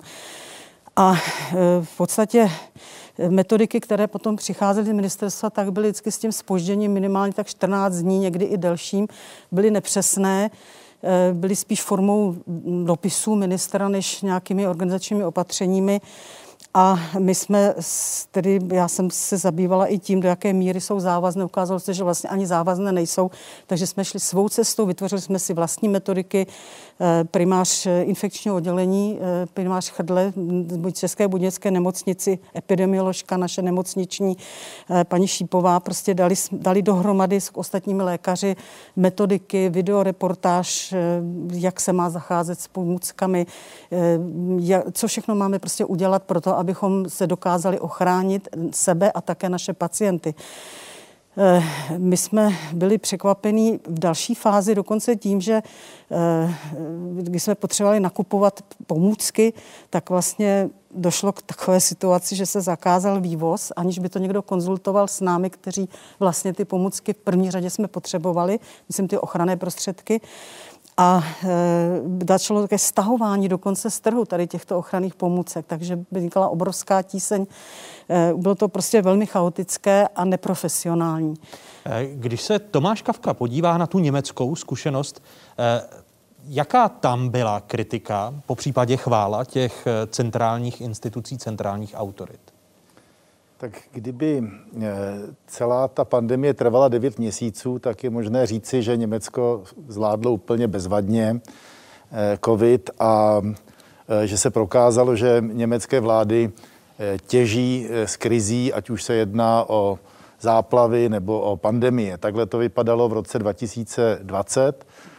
Řekněme, ta první vlna pandemie proběhla tak trochu, jak jsme známi, jak známe z fotbalu, že většinou se německý tým pomalu rozjíždí, ale nakonec vlastně válcuje své protivníky. Tak tady to vypadalo, že i klidná síla Angely Merklové zválcovala covid a během léta sice byly ještě eh, eh, po těch prvních třech, čtyřech měsících byly ještě stále dohady o tom, jak přísné, eh, jak přísná mají být ta opatření. Na druhou stranu popularita, ale i autorita kancléřky vylítla do kvalit nebo do výšin, eh, řekněme, roku 2018, kdy ještě vlastně eh, ta strana byla eh, na absolutním výsluní, zatímco v roce 2019, nechci zabíhat, ale prostě to vypadalo, že to jde vlastně jak s Angelou Merklovou, tak i z její stranu, tak trochu z kopce. Začátek pandemie to byla resuscitace. Nicméně po devíti měsících přichází druhá vlna covidu, a tam bohužel se ukázalo, že Německo už tím šampionem není. Konec konců ani dneska ve fotbale už Němci nepředvádějí ty výkony jako ještě loni. A e, najednou se to začalo všechno sypat. Na začátku letošního roku byl ještě vůbec nejoblíbenějším německým politikem, nejdůvěryhodnějším, byl německý ministr zdravotnictví, to si vůbec u nás ani neumíme představit. E, nicméně stačily asi dva, tři týdny kolem chaosu s očkováním, a e, sehnáním vakcín popularita Jence Špána se propadla jako do, řekněme, hodnot, které známe naopak u nás. Jo. Takže e, začalo se volat po jeho odvolání, začalo se v podstatě demontovat vůbec všechno, co si za ten loňský rok vybudoval. Takže Německo se vlastně stalo v roce 2021 takovým, řekl bych, celkem standardním evropským státem, kde i e, teďka ty hodnoty a popularita vlády se dostala vlastně dneska na úroveň plus minus eh, i třeba vlády České republiky. Možná, že němečtí sociální demokrati jsou na tom lépe než čeští sociální demokraté, ale v podstatě je to takový soumrak, eh, který vlastně zřejmě ukončí volby v září letošního roku svým způsobem jako určité vysvobození nakonec i pro tu vládu. No, když se oba dva se pohybujete dlouhá léta ve veřejném prostoru, sledujete politiku, když se podíváte na působení pandemie, epidemie COVID-19 a na ty institucionální eh, autority, eh, existují důsledky, kterých se opravdu obáváte, Tomáši Kavko? Eh, myslím, že eh, pandemie a zejména délka jeho trvání, to je myslím něco, co tady zapotřebí taky zdůraznit.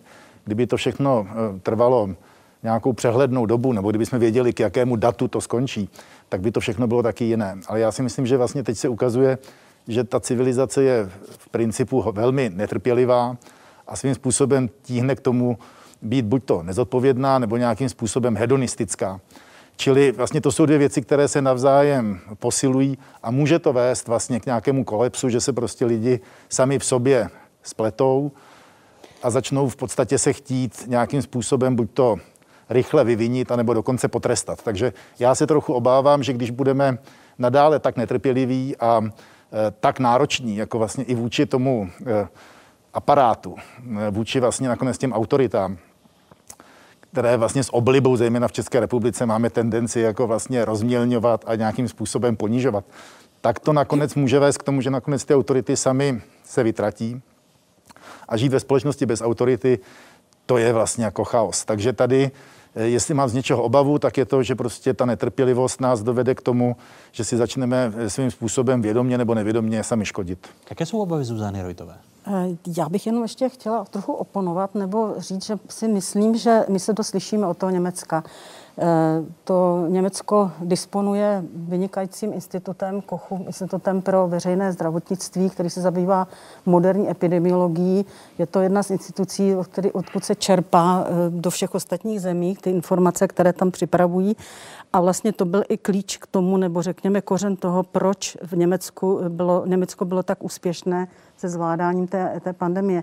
To, že teďko nezvládá, nebo veřej, veřejnost těžko nese to, že není dostatek vakcín v Evropě, si myslím, že není věna Německa, ale je to určitý hmm. problém, který... Pardon, a tam je toho víc. Tam jako třeba je to, že vlastně nefunguje digitalizace školství, prostě nefungují různé oblasti, ve které ta společnost sama zjišťuje, že prostě nemá kapacity, aby to zvládala tak jako loni, když ještě řekněme šlo o tu první vlnu. V té druhé vlně a i vlastně i autorita toho Kochova institutu Svým způsobem je to výborný mít. Na druhou stranu, eh, ono to vede k určité fetižizaci těch čísel, těch incidencí, kdy vlastně jako dneska německá společnost má pocit, že už se hledí na vládní úrovni pouze na ta čísla a na nic jiného. Takže ono všechno pozitivo má i něco negativního, ale to jenom jako že samozřejmě je dobré ten institut mít, ale vlastně je to vlastně zase otázka, jak pracovat s touto autoritou. Ano, pro odbornou veřejnost je to důležité, pro laickou veřejnost jsou mnohem důležitější pak ta opatření, která přijímá vláda na základě tedy těchto těch analýz a která se nějak dotýkají toho veřejného života, ale vlastně toho osobního života každého z nás. A je pravda, že ta opatření jsou strašně už prolongovaná, dlouhá a že jsme všichni z toho strašně unavení. A druhý bod je ale to, že musíme počítat že prostě ten koronavirus, ten či onen nebo jiný, nakonec je to třetí druh koronaviru, který se přenáší ze zvířat. A vždycky je to od nějakých eh, prostě zvířat z Číny, klokani, prostě mm, netopíři a podobně tak musíme počítat s tím, že to tady prostě s námi bude žít a že budeme muset i měnit eh, přístup k tomu zvládání. Ale je pravda, že ta digitalizace, že, že to je klíč samozřejmě k k lepším analýzám, že se i v České republice eh, úžasně vyvinul eh, teď ten úzis do pozice, kdy máme k dispozici na stránkách ministerstva denně čerstvé informace velmi podrobné, ale to tady vůbec nebylo ten první půl rok. Ty informace byly, nebyly žádné nebo byly jenom pro úředníky a prostě nebyly dostupné, takže jsme si je vlastně získávali ze světa. Navážu eh, dalšími otázkami našich studentek a studentů. Míříme na západ Čech. Dobrý den, moje jméno je Šárka Andělová, studuji na gymnáziu v Blovicích a ráda bych se vás zeptala, jestli je postupné snižování důvěry v autority problémem, který koronavirus způsobil, nebo jestli ji pouze uspíšil. Díky za odpověď. Jak by odpověděl Tomáš Kavka? Uspíšil? Spíš za B, spíš uspíšil. Já si myslím, že tady je eh, dlouhodobý boj eh, s autoritami. Eh, vlastně ono, mítě autority to je na jednu stranu požehnání, na druhou stranu je to samozřejmě i velká výzva pro společnost vůči, se těm, vůči těm autoritám se vymezovat. S tím souvisí vlastně naprosto nezbytný emancipační proces, jak společnosti, tak i jedinců. Je, sma, je smutné, když vlastně se není vůči komu emancipovat, když vlastně ty autority nějakým způsobem implodují. Na druhou stranu eh, je třeba si uvědomit, že ve 20. století jsme prošli, zejména tady ve střední Evropě, takovými diskontinuitami, že je poměrně dost eh, těžké vlastně jako mít nějaký jakový ucelený představ, ucelenou představu autority. Příliš, příliš častokrát jsme prostě byli nejenom zklamáni autoritami, ale vlastně eh, možná, že to je i v naší DNA, že se vlastně vždycky cítíme být v tom našem vlastním státu spíš hosty, než jeho ručiteli a proto vlastně s takovou velkou oblibou střílíme po autoritách a může se stát, že jednoho dne si je všechny vystřílíme a pak nakonec si řekneme, pro boha, co jsme to udělali. Co, což ta krize... Což ta krize zdravotní... do značné míry vlastně uspíšila. Zuzano Rojtová? Eh, já si taky myslím, že eh, to uspíšila, nebo spíše odhalila tu nepřipravenost a myslím si, že eh, to má mnohem hlubší kořeny, než jenom v těch samotných jednotlivcích, těch elitách, ale že tím kořenem je i to, jakým způsobem je profesionálně vedená státní zpráva. My jsme nedokončili zákon o státní službě. Do toho důsledku je to sice spíš trhací kalendář, pokud jde o střídání odborníků na ministerstvech. Vůbec nemluvím samozřejmě o ministrech, to jsou politické funkce. Stejně tak si myslím, že eh, máme velmi velký dluh vůči vůbec rozvoji epidemiologie v České republice a to by mělo být jedno z těch poučení eh, z tohoto krizového tedy vývoje, že je potřeba tomu věnovat významnou pozornost a, a v podstatě vytvořit nějaký institut eh, podobný tomu Kochomu. Teda samozřejmě asi ne v tom rozsahu, ale rozhodně e, není možné, aby tady byli jenom jednotlivci, epidemiologové, kteří de facto v uvozovkách vymírají, tedy přesně řečeno mladá generace o ten obor nemá zájem, je strašně špatně placená a není tady vůbec rozvíjená tady ta záležitost. Hygiena byla decimována po revoluci místo, aby se právě přiměnila v nějakou tu moderní, moderní nezávislou instituci. Takže tohle si myslím, že je něco, co pokud můžeme ještě dohnat v České republice a pokud to nedoženeme, tak potěš nás pámbu. Eh, nabízeli jsme pohled eh, z počátku 20. století na autority, pohled Maxe Webera a teď pohled ze druhé poloviny 20. století Hana Chárentová.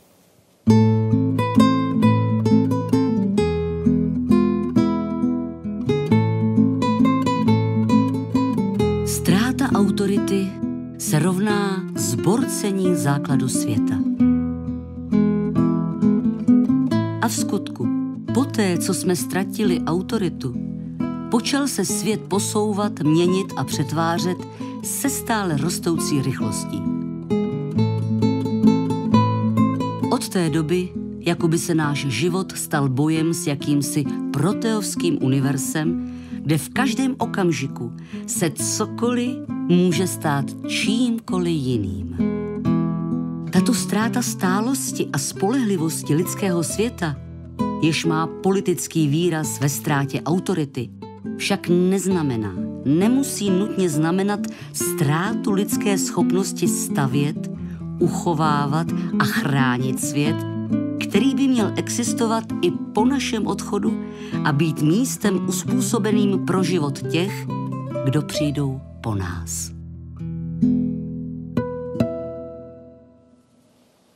Začnu Tomáše Kavky. Eh, rovná se ztráta autority zborcení základů světa, eh, když vyjdeme z Hana Charentové? Já myslím, že to je zapotřebí vidět v kontextu, protože eh, Hana Charentová vlastně dospěla k těmto závěrům po velkém civilizačním kolapsu, po druhé světové válce, po holokaustu, Čili tam vlastně možná můžeme hovořit nejenom o ztrátě autority, ale vlastně o ztrátě jakési lidské zpětné vazby. Jo? Že jsme schopni udělat celkem cokoliv, pokud se nám proto vytvoří podmínky. Ta, ta technologie zla vlastně nakonec mohla nahradit autoritu, takže vlastně potom nedostatek autority mohlo být vnímáno buď to jako selhání, ale taky vlastně jako úplný takový, řekněme, vyčištění toho, toho civilizačního stolu. Já si myslím, že v dnešní době nebo konec 20. století se vlastně jako pak už vynul v úplně zase řekněme tom tradičním duchu eh, toho věčného boje mezi autoritou a emancipací. Celé 20. století v podstatě bylo neseno pokrokem, který stál a padal vlastně s hospodářskou a společenskou emancipací. A možná, že jsme se koncem 20. století do emancipovali do té míry, že jsme všichni byli celkem, eh, aspoň v té evropské nebo západo, eh, západ, na té západní polokouli, že jsme byli vlastně všichni celkem soběstační, celkem emancipovaný, ale možná dost osamělý. Takže já si myslím, že vlastně 21. století vlastně nás teďka konfrontuje s úplně jinými otázkami nebo prostě s modifikovanými otázkami, jak dál vlastně v tom světě, kdy už jakoby skoro všechno máme, jak dál s tím žít. A ono vlastně se ukazuje, že teď už se spíš hledají ty různé identity a, a ty různá hnutí, vlastně se jako snaží posunout ta práva a ten katalog těch eh, požadavků vlastně civilizačních někam, řekněme, od toho individua k nějakému kolektivu, což já si myslím do značné míry souvisí s tím, že prostě si lidi uvědomují, že jsou sami a že na ty své svobody jsou do značné míry sami. Teď nemluvím o tom eh, světě, který se vlastně různě rozpadá v Africe a, a jinde, eh, kde ty lidi vlastně jako možná považují naše problémy za velmi luxusní. Další otázka, závěrečná v této části. Míříme do Prahy. Dobrý den, jmenuji se Eliška Kudhanová a studuji na gymnáziu Jaroslava Hěrovského v Praze. Můj dotaz se týká budoucnosti autorit v České republice, obzvláště v oblasti řízení našeho státu. Během aktuální krize došlo k výraznému poklesu respektu a důvěry vůči těmto osobám a institucím. A já se ptám, zda je možné předpovědět důsledky tohoto trendu, případně jak by se mohly projevit během nadcházejících podzimních voleb. Děkuji. Dovedete to odhadnout, Zuzano Rojtová, jako zkušená politička? Já bych si přála, aby to volby vyřešily, ale eh, ty volby mohou možná nastartovat začátek řešení, pokud jde právě o změnu politického stylu, který by měl být mnohem otevřenější, vnímavější vůči různým společenským skupinám. To, co tady vlastně eh, je problém, velký problém a roz, eh, řekněme eh, propast mezi, mezi tedy vládnoucí elitou a mezi mm, občany, kterým, se kterými neumí vláda komunikovat, neumí jim sdělovat srozumitelným způsobem, proč a jaká opatření jsou důležitá a proč vlastně je možné Eh, legitimizovat to ukrajování z té osobní svobody, eh, legitimizovat eh, v podstatě ztrátu zaměstnání, ztrátu podnikání. Tohle to všechno v podstatě vyžaduje opravdu dobře komunikovat. A to není otázka nějakého marketingového způsobu povrchního komunikování, tak tohle teď takhle bude a takhle jsme to vymysleli. To znamená opravdu vlastně s hlubokou znalostí dopadů do těch jednotlivých sektorů citlivě eh, vlastně a spravedlivě také eh, naměřovat teda tady tato opatření. A druhý bod je, že není možné, aby se opakovala situace, kdy tedy elity, kteří, které toto rozhodují, mluvíme teda o té ztrátě té svobody a těch opatřeních, sami tedy víno pijí a vodu káží, přesně řečeno obráceně. Eh, to si myslím, že je opravdu vážný problém. Když se těmi opatřeními neřídí. Já bych ještě možná navázala na ten citát. Mě to inspirovalo teď k jedné myšlence a to je, že eh, v těch krizích vlastně si uvědomujeme, že nejenom ta svoboda, po které všichni toužíme a ztratili jsme ji někteří z nás v minule, minulém tedy období, ale že taky určitý řád a jistoty jsou prostě klíčové a že všichni vnímáme, že ten řád a ty jistoty potřebujeme, aby tady existovaly třeba v malé míře, ale odpovědně. A že není možné, aby eh, nekomunikovali dokonce i mezi sebou prostě jednotlivé instituce. Teď mám na mysli ministerstvo práce, ministerstvo zdravotnictví, eh, premiér, který prostě eh, říká věci v rozporu s tím, co ministerstvo dá na své stránky, přestože to projednali na vládě. To jsou takové gegy, které opravdu tedy eh, se snad už nemůžou snad opakovat. Já nevěřím tomu, že by se to mohlo v nějakém příští vládě tohle vůbec opakovat. Zuzana Rojtová, Tomáš Kavka zůstávají hosty Fokusu a poslouchají odpovědi studentek a studentů na závěrečnou anketní otázku. A ta zněla, kdo je pro dnešní mladou generaci autoritou, po případě vzorem. Odpovídali studentky a studenti střední a základní školy z Rakovníka a Horažďovic. Mým největším vzorem české osobnosti je pan Jiří Suchý. Mám k němu obdiv, protože je to čestný a nesmírně pracovitý člověk, ovládá devatero řemesel a mnoho toho dokázal a přitom zůstává skromný. Je neustále plný elánu a pořád vymýšlí nové věci. Ráda zpívám jeho písně, které složil s panem Šlitrem. Jeho texty jsou vtipné, mají příběh a jsou psány výbornou čištinou, až někdy musím zalistovat ve slovníku. Někteří z nás máme svůj osobní vzor. U někoho to může být třeba herec, zpěvák nebo kosmonaut. A u mě je to známý miliardář Elon Musk. A ptáte se, proč Elon Musk? No, je to v skutku jednoduché. Elon Musk neměl lehké dětství. Rodiče se rozvedli a on zažil ve škole silnou šikanu, která vyústila až v pověd nemocnici. Ale přesto se dostal přes tyhle všechny překážky a dokázal se stát velmi úspěšným. Založil například vesmírnou agenturu SpaceX, která je také velmi úspěšná. A proto je Elon Musk můj vzor. Autoritou je pro mě člověk, který inspiruje, ukazuje lidem cestu, dává naději a je si vědom odpovědnosti za své činy. Za nejvýznamnější domácí autoritu 20. století považuji Václava Havla. Jako prezident dokázal spojit společnost, která čerstvě nabila svobody. A ačkoliv důležité reformy dělali jiní, Václav Havel se díky svým postojům a nepřehlednutelnému charizmatu stál zcela oprávněně tváří tohoto demokratizačního procesu. Na svůj historický vzor bych rád zmínil syna Miklose Vintna, který se zasloužil o záchranu více jak 600 židovských dětí z předválečného Československa. Tyto děti vlastně vozil z Prahy do Londýna, kde je následně rozmístěval do místních britských rodin. Nejvíce si na něm vážím toho, že on přesto, že byl v ohrožení života, nikomu se s tím nesvěřil. A nebýt náhodného nalezení seznamu těch zachráněných dětí jeho manželkou asi po 50 letech, nikdo by se o něm dodnes nerozvěděl. Myslím si, že obzvlášť v dnešní těžké době by bylo potřeba více lidí, jako byl pan Vinton, kteří činí dobro pro ostatní nezištně a ne se snahou se zviditelnit. Když jsem se zamyslel, kdo je pro mě autoritou, ku podivu se mi na první dobrou nevybavil kromě rodičů a některých mých pedagogů nikdo. Tak vlastně nevím, jestli je to dobře nebo špatně. Nicméně jsem rád, že nežijí ve společnosti, kde jsou autority vytvářeny uměle za pomoci síly či demagogie, jako tomu bylo v minulosti. Uvědomuji a cením si toho, že si své vzory mohu vybrat sám. S definicí autority si hlavu lámat nebudu. Dám na svůj vnitřní hlas, který mi napovídá, že autoritou je pro mě někdo nebo něco, co mě přímo ovlivňuje, vzdělává, vychovává, formuje a přitom nedává najevo, že to autoritou je. Myslím si, že jedinou postačující autoritou je morálka. Tam je totiž zaručí, že když nebudu činit správně, nevydržím pak sám se sebou. To děti vlastně vozil z Prahy do Londýna. Nové autority.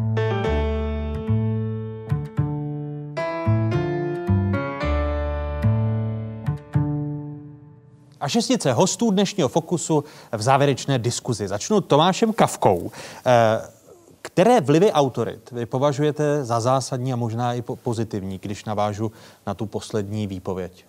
Já myslím, že ten vliv je důležitý, aby ta autorita, už to tady zaznělo několikrát, aby měla, řekněme, eh, schopnost eh, dávat určité mantinely, určitý řád, vůči kterým se ale zase budou, řekněme, ty ostatní občané vymezovat a pokud ta autorita bude dostatečně, řekněme, silná, tak vydrží i třeba takovou tu poměrně silnou kritiku, eh, která možná vlastně jako je blahodárná, pokud prostě dokážou s tím ty obě strany nějakým způsobem pracovat. Já bych to srovnal jako takový jojo efekt, jako kdy prostě dochází někdy k tomu, že ta autorita se vyjeví, ta veřejnost eh, s tím nějakým způsobem pracuje a pak třeba vrátí úder. A pokud ta autorita není schopná toto přijmout, tak v tu chvíli prostě pak dochází k jakémukoliv spochybňování vlastně i té celkové interakce, protože já si myslím, čím, čím silnější autorita přirozená, tím větší schopnost vlastně dát prostor té společnosti, protože i ta společnost si pak uvědomuje, že se na tu autoritu může spolehnout, že ta autorita vlastně i vydrží určitou míru toho protitlaku. Takže já si myslím, že eh, je to samozřejmě těžké, ne každý to je schopen unést a možná proto i taky není velká poptávka dneska jako proto stát se nějakou autoritou, protože to není vždy příjemné. Máme v Česku dostatek těch přirozených autorit, nebo kdo je pro vás přirozenou autoritou naší společnosti? Mm, já mám pocit, že tady z toho osazenstva skoro všichni a já jsem z toho úplně paralizovaná. Jsou to určitě nějaký lidi, jako vůdčí osobnosti, které opravdu přesně se asi nebojí jít pro mě do toho, do, do nějaký té zdraví uh, jako eh, kom, komunikace nebo do nějakého opravdu toho, to té konfrontace, kdy opravdu jako dovolí tu, tu debatu. Pane profesore?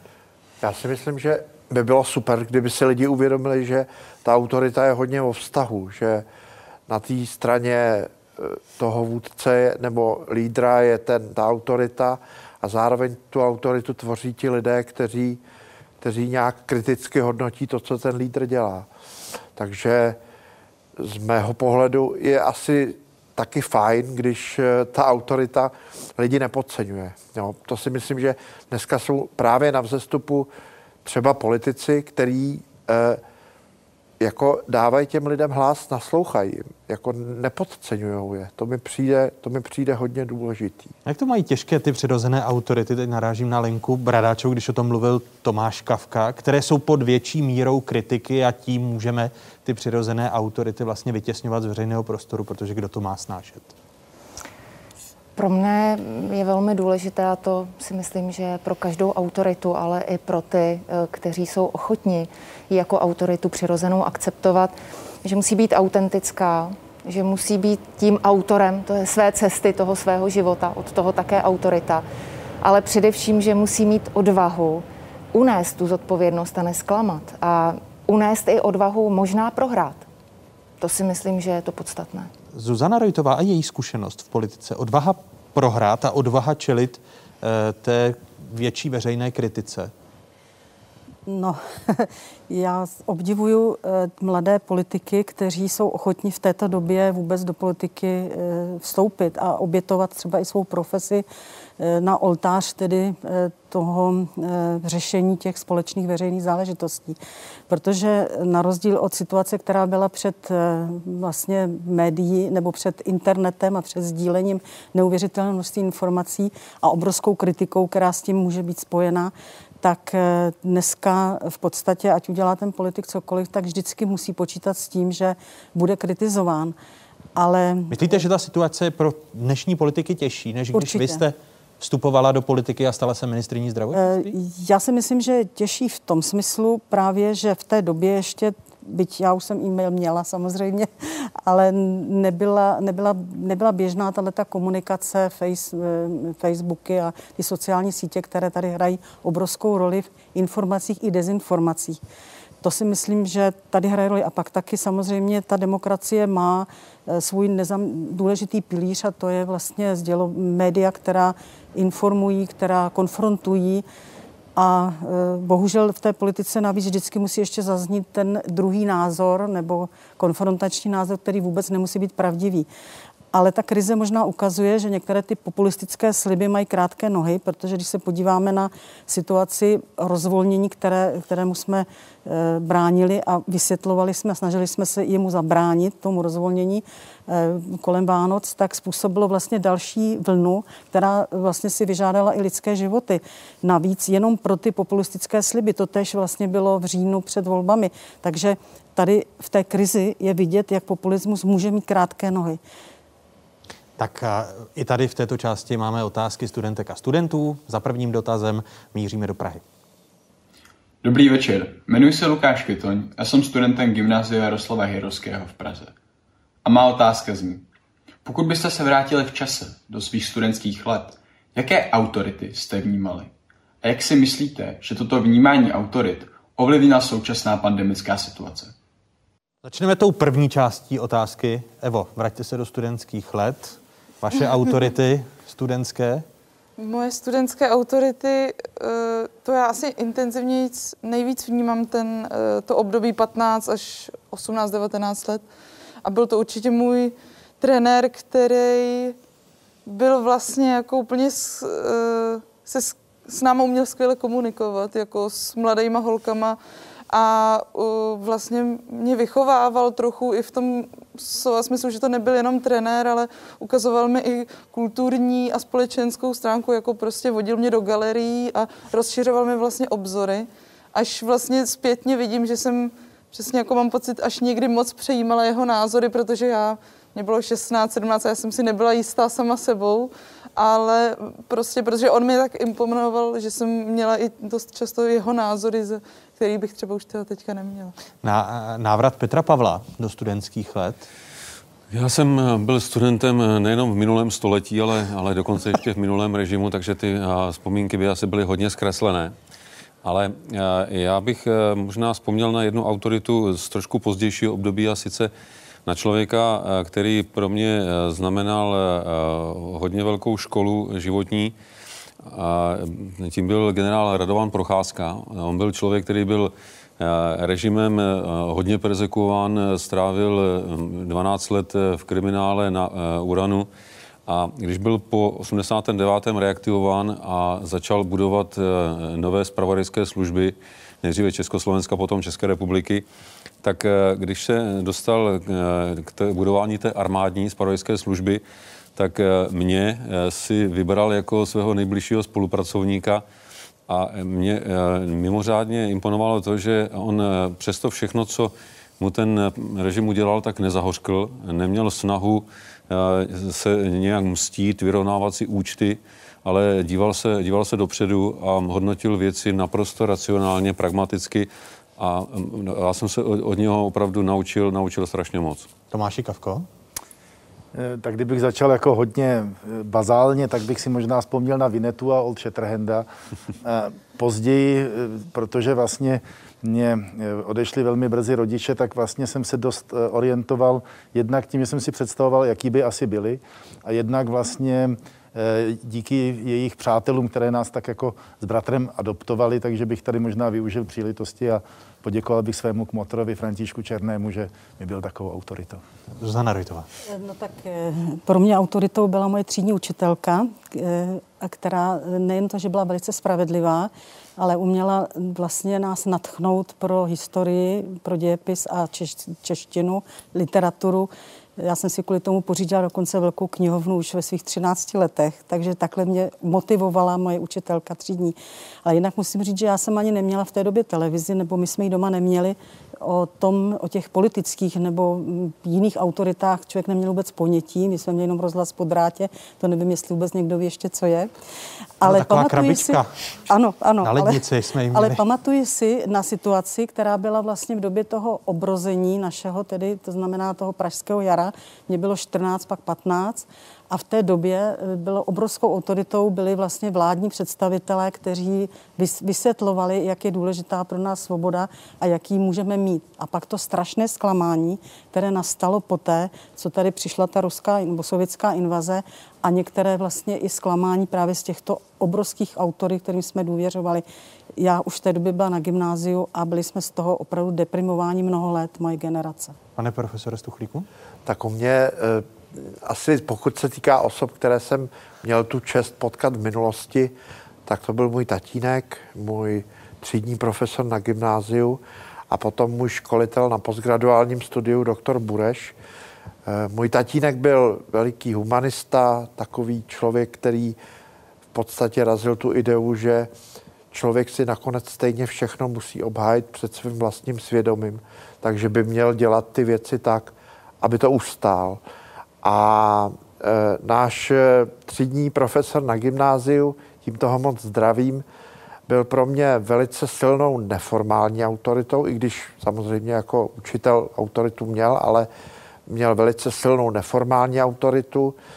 A byla v tom i taková lidskost, která mě oslovila, že byl schopen říct prostě, já už vás nemůžu, jo, taková prostě, taková lidskost, taková i jako, myslím, že v tom prvním bloku o tom mluvila Eva, že taková ukázat, přiznat tu svoji chybu nebo svoji zranitelnost. Jo.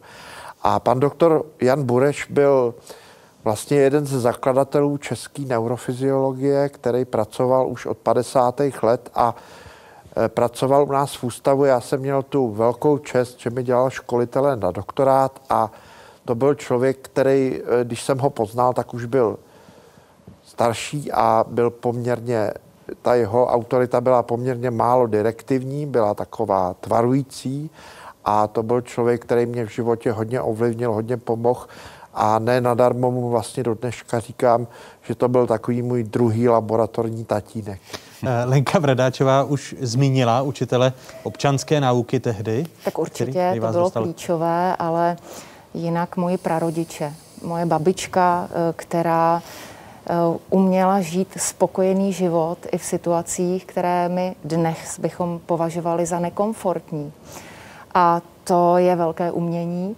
A um, myslím si, že v tom věku prostě máme buď jako děti štěstí, že jsou kolem nás přirozené autority v podobě našich prarodičů a rodičů a učitelů, anebo je také spousta dětí, které to štěstí nemá.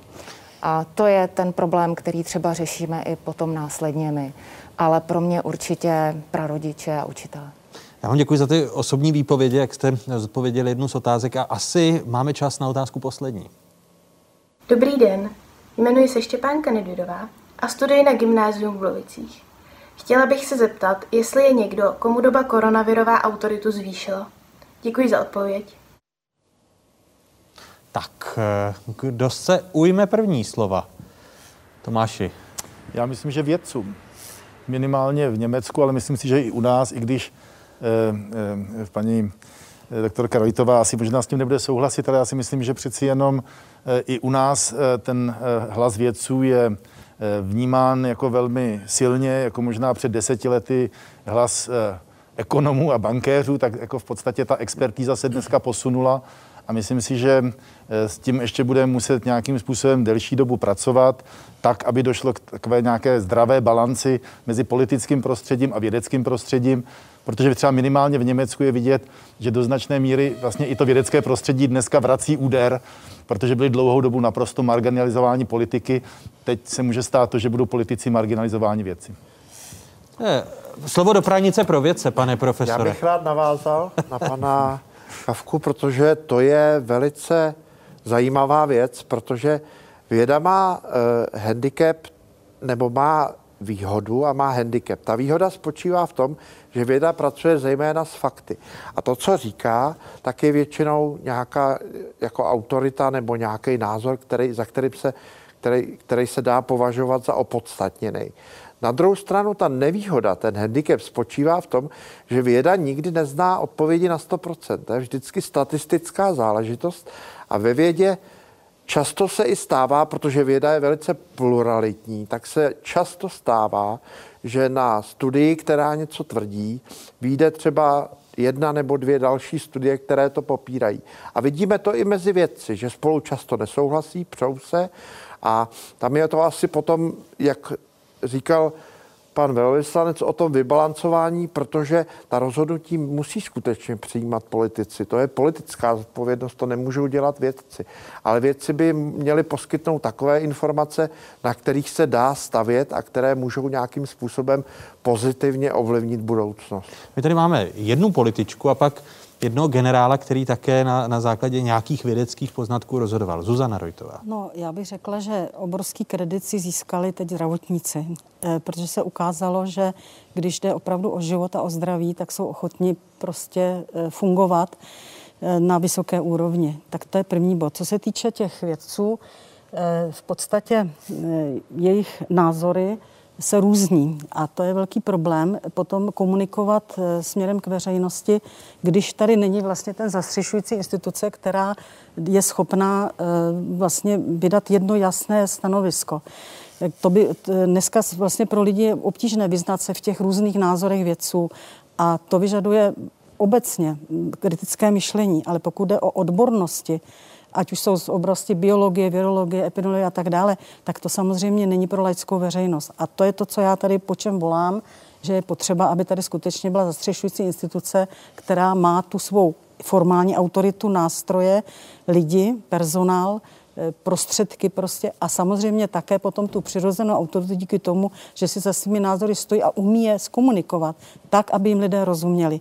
A přesvědčit ty politiky, že ta opatření, která mají být přijímána, přijímána že jsou smysluplná. Samozřejmě vždycky to je v politice o kompromisu, ale musí to mít na nějaký racionálním základě. Nemůže to být chaos, který tady vzniká tím, že každý si vylobuje nějaké opatření podle toho, jakou má cestu vyšlapanou na které ministerstvo. Pohled generála Petra Pavla? Já bych asi k těm zdravotníkům obecně přidal e, příslušníky bezpečnostních složek jako instituce, kterým... Hasičského záchranného sboru. Tak, tak ano.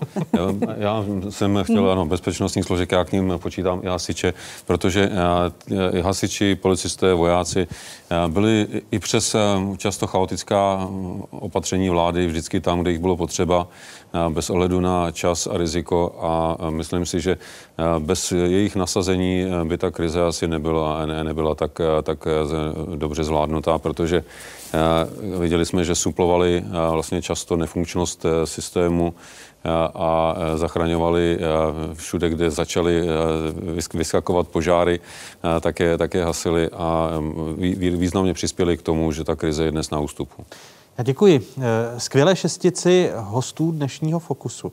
Třem dámám, Evě Samkové, Lence Bradáčové a Zuzaně Rojtové a třem pánům Tomáši Kavkovi, Petru Pavlovi a, Aleši Stuchlíkovi, že jste byli, dámy a pánové, hosty. Eh, děkuji vám a těším se na další setkání. Díky. Děkujeme za pozvání. Děkujeme za pozvání. Děkujeme. Vám, divákům z Pravodajské 24, díky, že jste sledovali dnešní Fokus. Uvidíme se opět za měsíc. Nezapomeňte, že jsme na sociálních sítích, stejně jako na internetových stránkách České televize. Hezký zbytek večera, pokud možno dobrou noc. Děkuji.